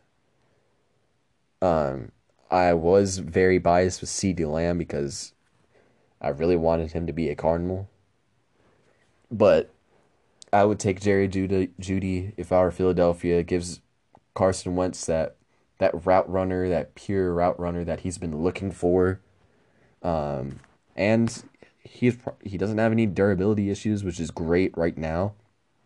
I mean, Alshon Jeffery gets hurt a lot. Same with DeSean Jackson. Um, his real rep weapons right now is only Zach Ertz and Dallas Goedert. Um, they really need to boost their wide receiver room, and I think starting with Jerry Jeudy is phenomenal. At number ten, you got Cleveland. I mean, I I'm gonna go offensive line. I, I'm going offensive line because that left side still needs some work. They're gonna lose Greg Robinson due to arrest, I should say. I mean, that dude really messed up. Um, you take Mekhi Becton, the best available offensive tackle. Um, yeah, he's raw, but you'd rather have him being the plug and play guy instead of somebody else that may be significantly worse than Mekhi Becton. He has a he has a higher floor than most of these offensive tackles, so at worst he could be like one of those swing right swing tackles. But at his best, I think he would be, you know, a Pro Bowl, not all pro talent. Um, you protect May- Baker Mayfield. That's got to be your number one priority right now. Um, it was a start with Jack Conklin. You draft, um, if you draft Mekhi Becton, it would really elevate that offense. That's what I would do. Um, so yeah, Mekhi Becton to Cleveland, and now I'm going to be going to the Jets. Um, at number eleven, since every offensive line prospect that they would have loved is gone, I think you take the next best receiver because you lost Robbie Anderson. Yeah, you brought in Breshad Perriman, but I mean, is he really going to do wonders for your team? They still have Jamison Crowder. Um, I haven't taken CeeDee Lamb. That's what I would do if I was, you know, if I was in that situation. Uh, CeeDee Lamb, um, one of the best, you know, he's kind of like a DeAndre Hopkins to me. You know, he's great when players are covering him very well um, he's very good at run after the catch. You know, no, like they can both turn what is supposed to be a two yard catch and can really turn that into 20, 30 yards. I mean, they're both just very skilled at um, being elusive. Their elusiveness is um, very good. And if Sam Darnold had somebody like a, a CeeDee Lamb, I would be going crazy if I were Sam Darnold because CeeDee Lamb, I think he'll be the best receiver in this draft class. Number 12 is the Raiders. I considered Herbert right here strongly. Um, I'm not crazy high on Herbert. He played better this season than he did uh, the year before when he was getting you know a lot more hype. Uh, I got the Raiders taking K'Lavon Chaisson out of LSU. This is a little bit earlier than a lot more would anticipate, but I think you really need to like boost that linebacker uh, room or at least the outside linebackers, at least, you know, you still have, or you brought in Corey Littleton, Nick Kwiatkoski. Um, you have Maxx Crosby and Clelin Ferrell manning the the edge rushers. I think K'Lavon Chaisson as an outside linebacker with his speed and his versatility, or his possible versatility, would make him strongly considered at number 12. That's where I would go just to boost up my defense. Number 13 is San Fran. This pick was acquired by San Fran from Indianapolis in the DeForest Buckner trade. Um, And for that, I'm going to draft a player that's been compared to DeForest Buckner, and we're going to draft Javon Kinlaw. Um, I'm really trying to like replace what we're going to be missing from DeForest Buckner. Um, you already have Armstead locked up, which I think is the right move, keeping him instead of DeForest. I felt that Armstead was a better fit. And you bring in a player that's going to be very similar to DeForest Buckner, and that's only bringing the defense back to what was already a very good defense, or what was already supposed to be a very good defense, is going to be just as good as the defense from last year. You know, you bring back all of your pieces, and you bring in a player that's almost identical to DeForest Buckner. I think that's where I would go. There's no offensive lineman. I wouldn't take a receiver right now. I think I would take one at number 31. Number 14 is Tampa Bay. I'm trading back right now. There's no offensive lineman. I'm not getting a wide receiver number three right now. I'm trading back with New England. and I got New England drafting Justin Herbert. Uh, you go after the best available quarterback when he drops. If he drops that far, New England's New England. You know, I would I would pull the trigger to get myself a a better prospect, and I think he would. I think New England would be the best fit for Herbert.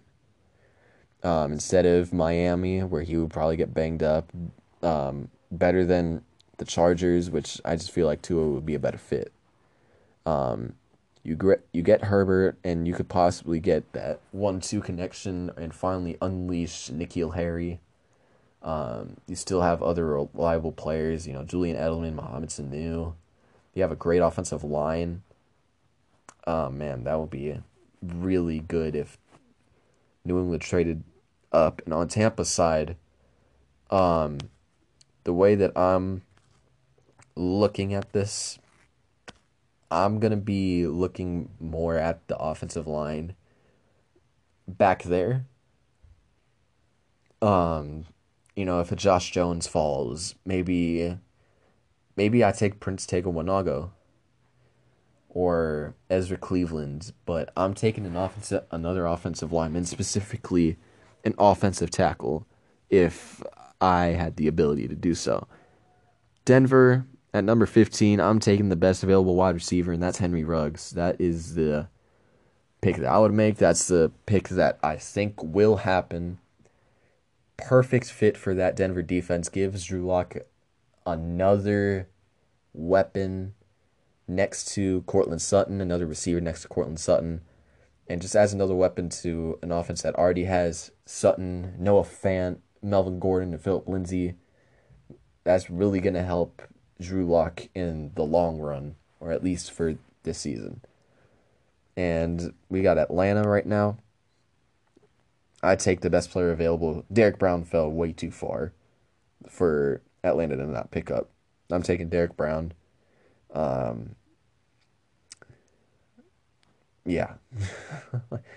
I mean, you lost, you know, players like Desmond Trufant um, you lost De'Vondre Campbell, and you brought in Dante Fowler. That defense is just missing something. Like they're missing, you know, a corner. They're missing a another linebacker. I just don't think you can pass up Derrick Brown right here just to you know bolster a pass rush where you know Fowler can really get to the quarterback easier if um, you draft Derrick Brown and he's over there um, trying to make room for other linebackers to get after the quarterback. I'm taking best player available. Derrick Brown is the best player available right now. Number 17 is the Cowboys. Um, the Cowboys are in a situation where like they need help on the defense badly, whether that be safety, whether that be corner, whether that be linebacker even. Um, I have a, them taking C.J. Henderson. Um, the second, um, not the second best corner in my opinion, but I think this would be the better fit. Um, he's finally an outside linebacker, outside linebacker, an outside corner instead of slot corner, which they already have a million of. They don't have to draft another one and try to make him adjust to the outside. Um, CJ Henderson is one of the quicker, better man coverage corners in this draft, and I think he would. I wouldn't say he would make a day one impact, but he'll be impactful um, throughout this next season if he were to be picked there. Number 18 is a luck out because of that draft pick of Jedrick Wills. You go grab Jordan Love. Um, Jordan Love, to me, is a very streaky quarterback when it comes to like his statistics. Um, some people um, say that they're reminded of Patrick Mahomes when they watch him. Um, I guess um, I'm not gonna go crazy over that comparison. Like he's very good at throwing at different arm angles, the deep ball, um, throwing on the on the run to the left or to the right. Um, they just need to fix his turnover problem, and then Miami would be really set. Um, I think he is the better prospect than Josh Rosen was in 2018. Um, I guess you could say in the sense that they're similar in the fact that um, they were very streaky in their times in college. I just think Jordan Love has the higher upside and would do, make Miami a better football team than Josh Rosen right now. Number 19 is the Raiders again. Um, and they really still need to continue to build on that defense that is still missing pieces on not only on the defensive line but in their secondary still. I'm having take Kristian Fulton.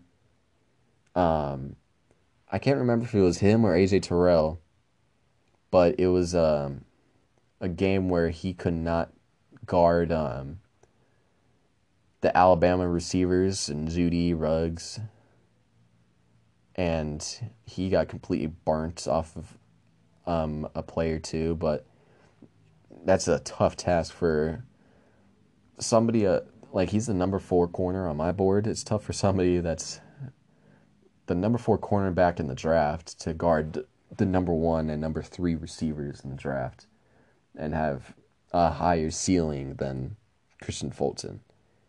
I think Fulton would really step in and be a day one contributor just due to the fact that he he'll be the best corner day one. Um, I am high on Fulton. I think he's a better. Um, I think he's a better slot corner. But you put him on the outside, he's you know he's versatile. Um, I like Kristian Fulton a lot for this team. And next at number twenty we have Jacksonville and just like two out of the last three picks, I'm gonna go corner, and I'm gonna have my number two corner go off the board in Trevon Diggs from Alabama. Dude is a complete stud. He's very quick. He is very aggressive. Like he's aggressive with his hands, but he's not like too overly aggressive where he can get like multiple pass interference calls. Um, he was very good this past season, but um, I can't remember if he participated in the combine or not, but something about that made him drop down to as low as like the 48th pick in the draft. And I think that's ridiculous because I think he's the number two corner in this draft. Um, you lose out on Darqueze Dennard. You still need another corner, and you already traded away Jalen Ramsey and AJ Bouye.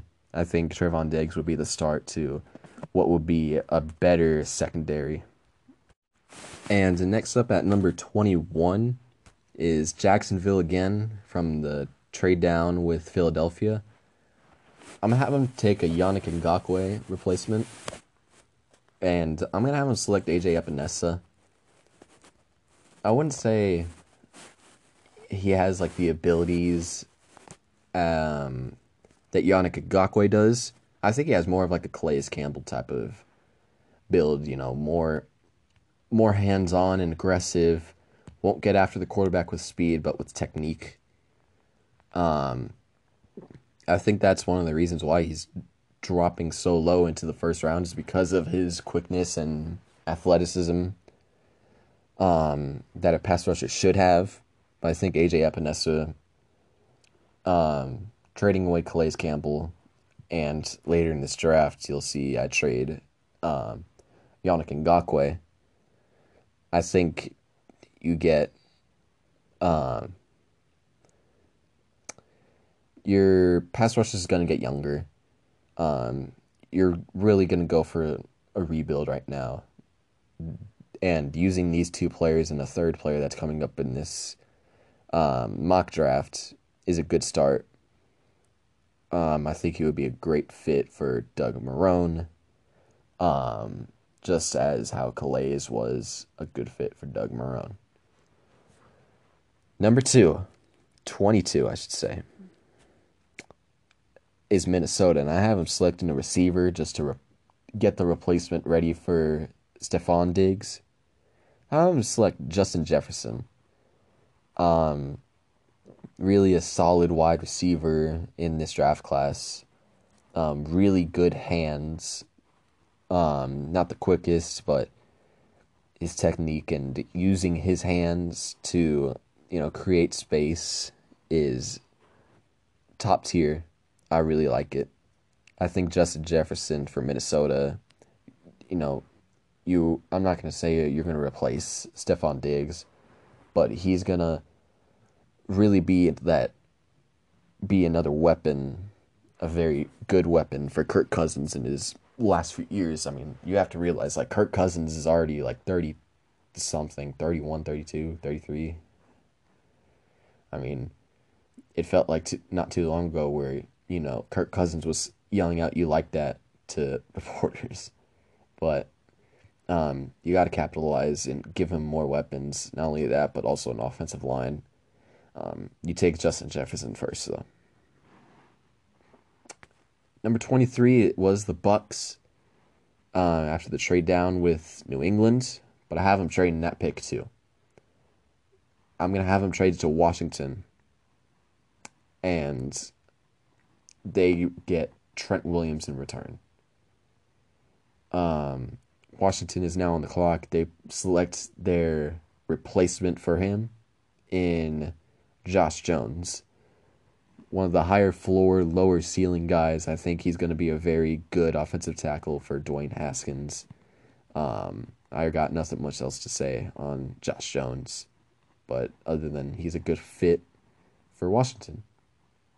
Number 24 is the Saints.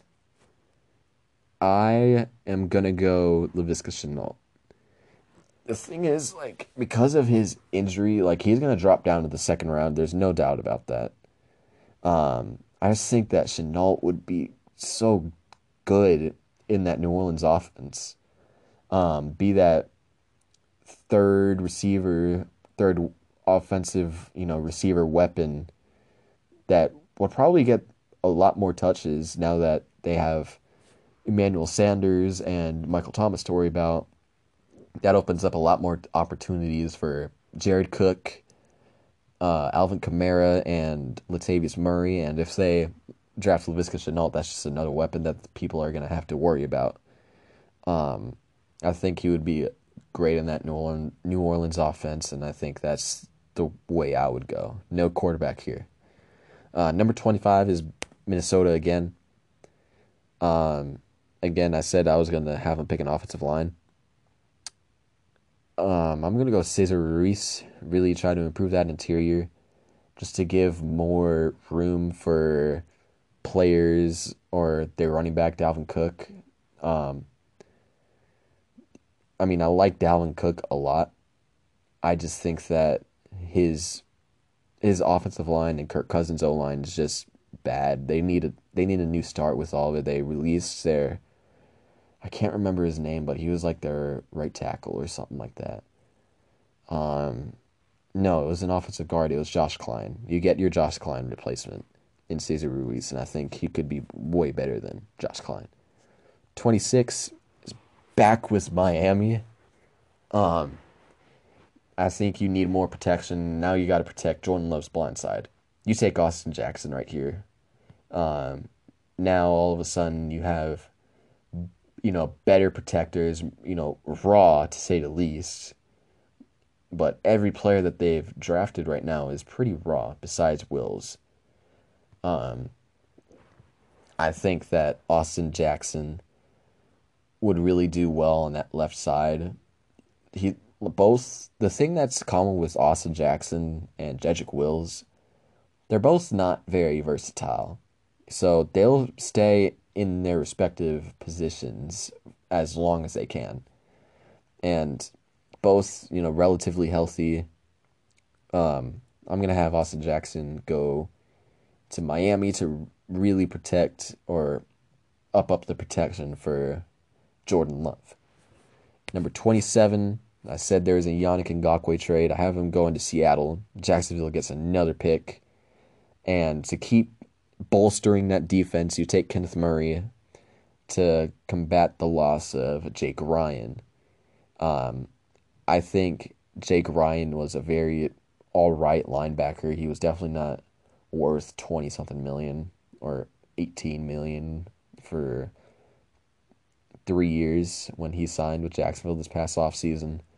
Um, I think it's a good move that I think it would be a good move for them to take Kenneth Murray before Baltimore does.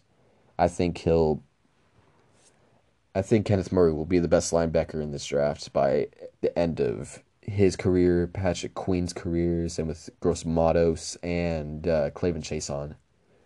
Um, I think Kenneth Murray is going to be very, would be very good for Jacksonville. Like he's another, you know, seamless fit, fit, just like how the two players drafted before him are just, just effort, effortlessly fit in. And that was the last of the the trades that I have in this in this mock.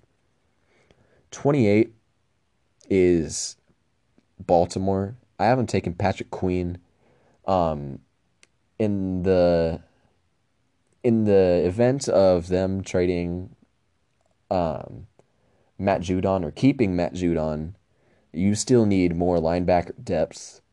I'm picking Patrick Queen. He's the best one available. And he really was performing in the in the bright lights of the the football championship and in the I forgot what bowl game they were playing in, and that's really sad for me to say, but I can't remember the first bowl game they were playing in, but I think Patrick Queen would fit in very, very well with that Baltimore defense, and that's it. Just seems like a player that um, Harbaugh would really love to coach. 29 is Tennessee. They still need a, a pass rusher or like a better pass rusher than they have right now. I'm not going to believe that Vic Beasley is going to somehow turn it around. Um, they got rid of Jurrell Casey. Um, they got rid of Cameron Wake as well. I mean, he wasn't going to do much, but I mean, it's already good enough to, you know, have somebody like Cameron Wake in your locker room. I'm gonna have him take uh, Yetur Gross Matos out of Penn State. Um, for a while before um the last like two like two weeks ago, for a while I thought that Gross Matos would be a perfect fit for Tampa Bay. I still think that he would be. Um, just as like depth purposes, but as you see in this mock, it didn't turn out that way. You get a you get a pass rusher, you get a run stuffer, and Yetur Gross Matos, um, a player that Tennessee has would be like ecstatic to to draft. Um, I don't think that there's any other player that I could see them going, oh, you know, I'd rather have him over Yetur Gross Matos, and that's certainly not what I would do because I love Gross Matos. And I think he would do wonders for that Tennessee defense. Number 30 is Green Bay. They they signed Devin Funchess. They still need a receiver. I'm gonna have them draft Denzel Mims. Um, I was thinking KJ Hamler for a little, but dude is light, short, in every aspect. Uh, Mims was pretty much like a combine hero, to say the least. But I believe in his skills enough to make him that third, that second or third string receiver next to Funchess and next to um, Adams and another weapon for Aaron Rodgers, which it just seems like he was missing for a long time. Just, and if you draft him, he's going to really open up the run game as well.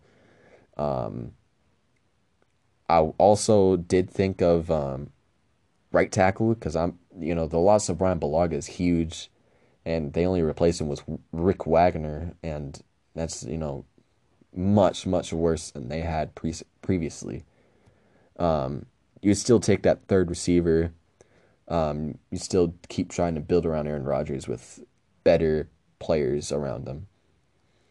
And I think Denzel Mims would do Aaron Rodgers wonders.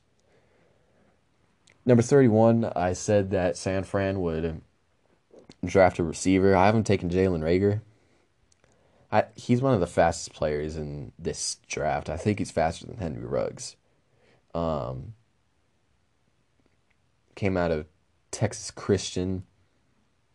Um, his production, it, his statistics does not lie. Um, he's definitely a little raw for his route running and his catch radius. I don't think his catch radius is gonna change because I think it's like almost impossible to change a, a catching radius. But I bet you can improve his route running, and if he does, I can see Deebo Samuel potential out of him.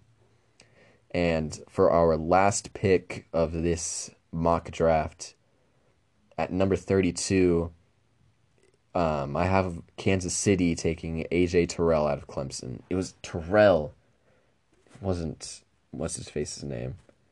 It wasn't, uh, who's the corner that I was talking about earlier? I was talking about Fulton. It wasn't Fulton, it was Terrell.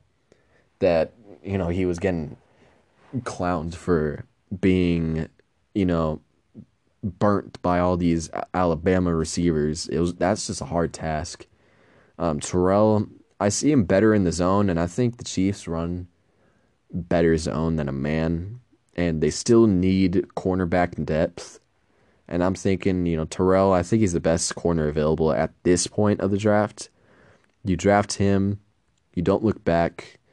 Um, you keep trying to improve the defense in the rest of this draft and um, really try to make that defense much more championship caliber than it was last year. So AJ Terrell tops off this last pick of this mock draft. And if there's viewers still out there watching this, I mean, this is going to be a very long first episode, but I think next week is going to be longer. Um, the day before the drafts, I'm going to be uploading a seven round mock draft. and that's kind of ridiculous. And that's going to be predictions on what I think is going to happen. Um, there's going to be trades in there. And I think that, you know, draft day is really getting me excited because there's nothing else going on in the world right now, in the sports world at least. I mean, stay safe out there. Um, and thank you for listening to this first episode of the podcast. I hope you did enjoy listening to me talk for hours. And um, yeah, I'll I'll be back.